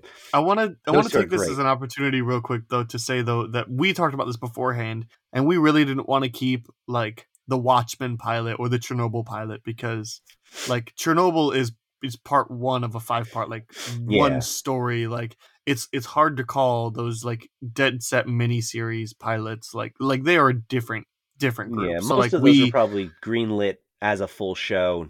Didn't ever Right, get a so it- pilot. it didn't it didn't go with the spirit of the question so we both decided not to Th- that also said um I, I went over and hung out with a group of guys i have a small group every monday and um I, I showed up and they were watching fargo and i just sat down and watched an episode with them and it was the episode where like martin freeman is reunited with billy bob thornton and it's all the like he's a dentist now and there's there's the scene in the elevator he's just like are you sure you want to do this? Hmm. Yeah. Are you really sure you want to do this? And it's this really tense moment like yeah and then just like oh my I every, love that show. every scene with Billy Bob Thornton is a really tense moment. He's so crazy intense in that show. I love him. Uh, let's see what else I got. Batman Beyond, Batman the animated series, Futurama, Thirty Rock, which surprisingly funny. Although that one falls into your, it doesn't really show what the whole show is, but it Yeah. hints at it. Um, the original Game of Thrones, X Men Evolution, The Mandalorian, and a cheat. Um, the season two finale of Star Trek Discovery, uh, to me, is the backdoor pilot for Star uh, Star Trek: Strange New Worlds because it it showcases your three main characters from the show. They're on the bridge of the Enterprise for a lot of that episode. Um, it doesn't have the other characters from Strange New Worlds, but it's like a two hour battle where the Enterprise is involved with the main character. So I'm counting it, even though it doesn't technically count. But it, it's, it's, an honorable mention. Yeah, honorable mention. Yeah. But uh, but yeah, if you want to get um, like yeah, that's a great episode to watch. I thought about Batman the animated series, but because like the first version, first on all the discs you buy is Christmas with the Joker. Um, but it's not but the pilot. The, but the pilot is the Cat in the Claw. Yep, and that's a good episode. A, I really enjoyed good it. episode. It's a two part though, so that's... if if Heart of Ice, which was episode three, was the pilot, oh, best yeah. pilot of all time. I agree. Uh, or Christmas with the Joker would have been like easily number three. Um, anyway, and but, but Batman Beyond is a great choice. I can't believe I didn't think of that. Batman Beyond. We watched mentions. that a couple months ago. I didn't rewatch it re- just this week, but it's no, it's essentially great. that movie. It's it's a, like a mini movie. It's like a three part movie yeah. where you get they all the characters. Too, yeah, so, it, yeah, it's excellent. It's just excellent. Well, um, that'll take us just to the spinoff. Uh, so something you want to quickly recommend or warn. I'm just going to give a quick quick plug for Halloween Ends because that's the only real thing I've seen in the past week. Um, uh, and uh, I liked it. It has its problems, uh, but I still really liked it. And I just briefly mentioned it because if you're curious to hear why I liked it, uh, me and Foster did a mini pod. So head on over. Should be already in your podcast feed. Um, check that out. That's it. Nick, what you got?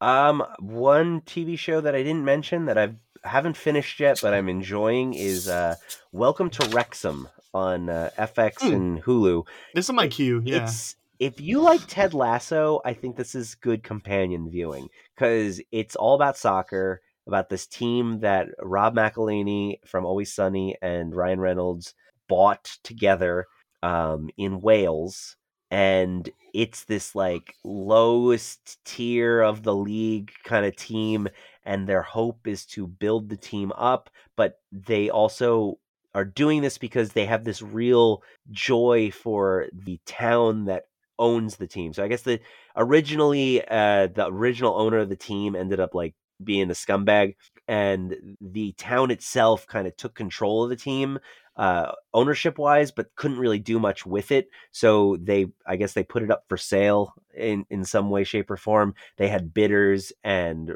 uh, Rob McElhenney, who grew up in Philadelphia, huge Eagles fan, uh, really, really connects with the sport and the community around the sport. Um, he wanted to do that for someone else, essentially. He got in touch with Ryan Reynolds, who they had never met before, and the show kind of goes all through this and they bought this team together and so now the the documentary is kind of showing what it's like for them on their end who they actually don't even appear too much in it. It really is focusing on the people in this community the team players the new coach like everybody who's involved with the team and each episode kind of focuses on either like a different player a different aspect of something going on like their first game or the first time ryan and rob go out to see a game live or like there's there was a fight amongst fans and they focus one episode on like what happens when fights break out and like what it does to the community.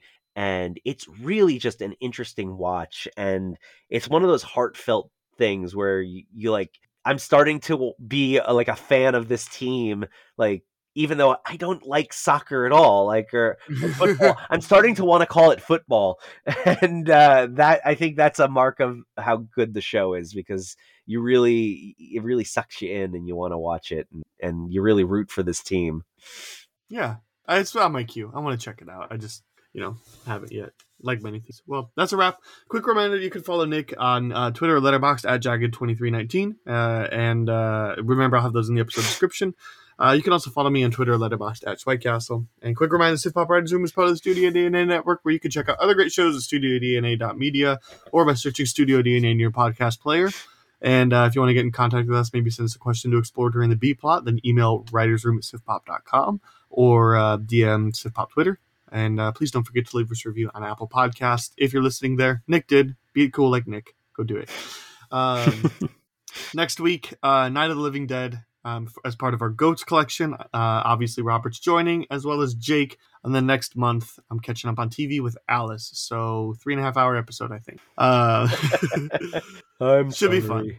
No, it, it's it's good. I'm just. Uh, Me too. I gotta get up early. I know. I, I don't. Uh, anyway, thanks, Nick. It's been a good time. I, you know, I don't regret the the the lengthy episode. I don't regret. you know, These are anything, fun. I appreciate you having me. For sure. Uh, we'll come back next week to hear uh, to hear us talk about Night of the Living Dead.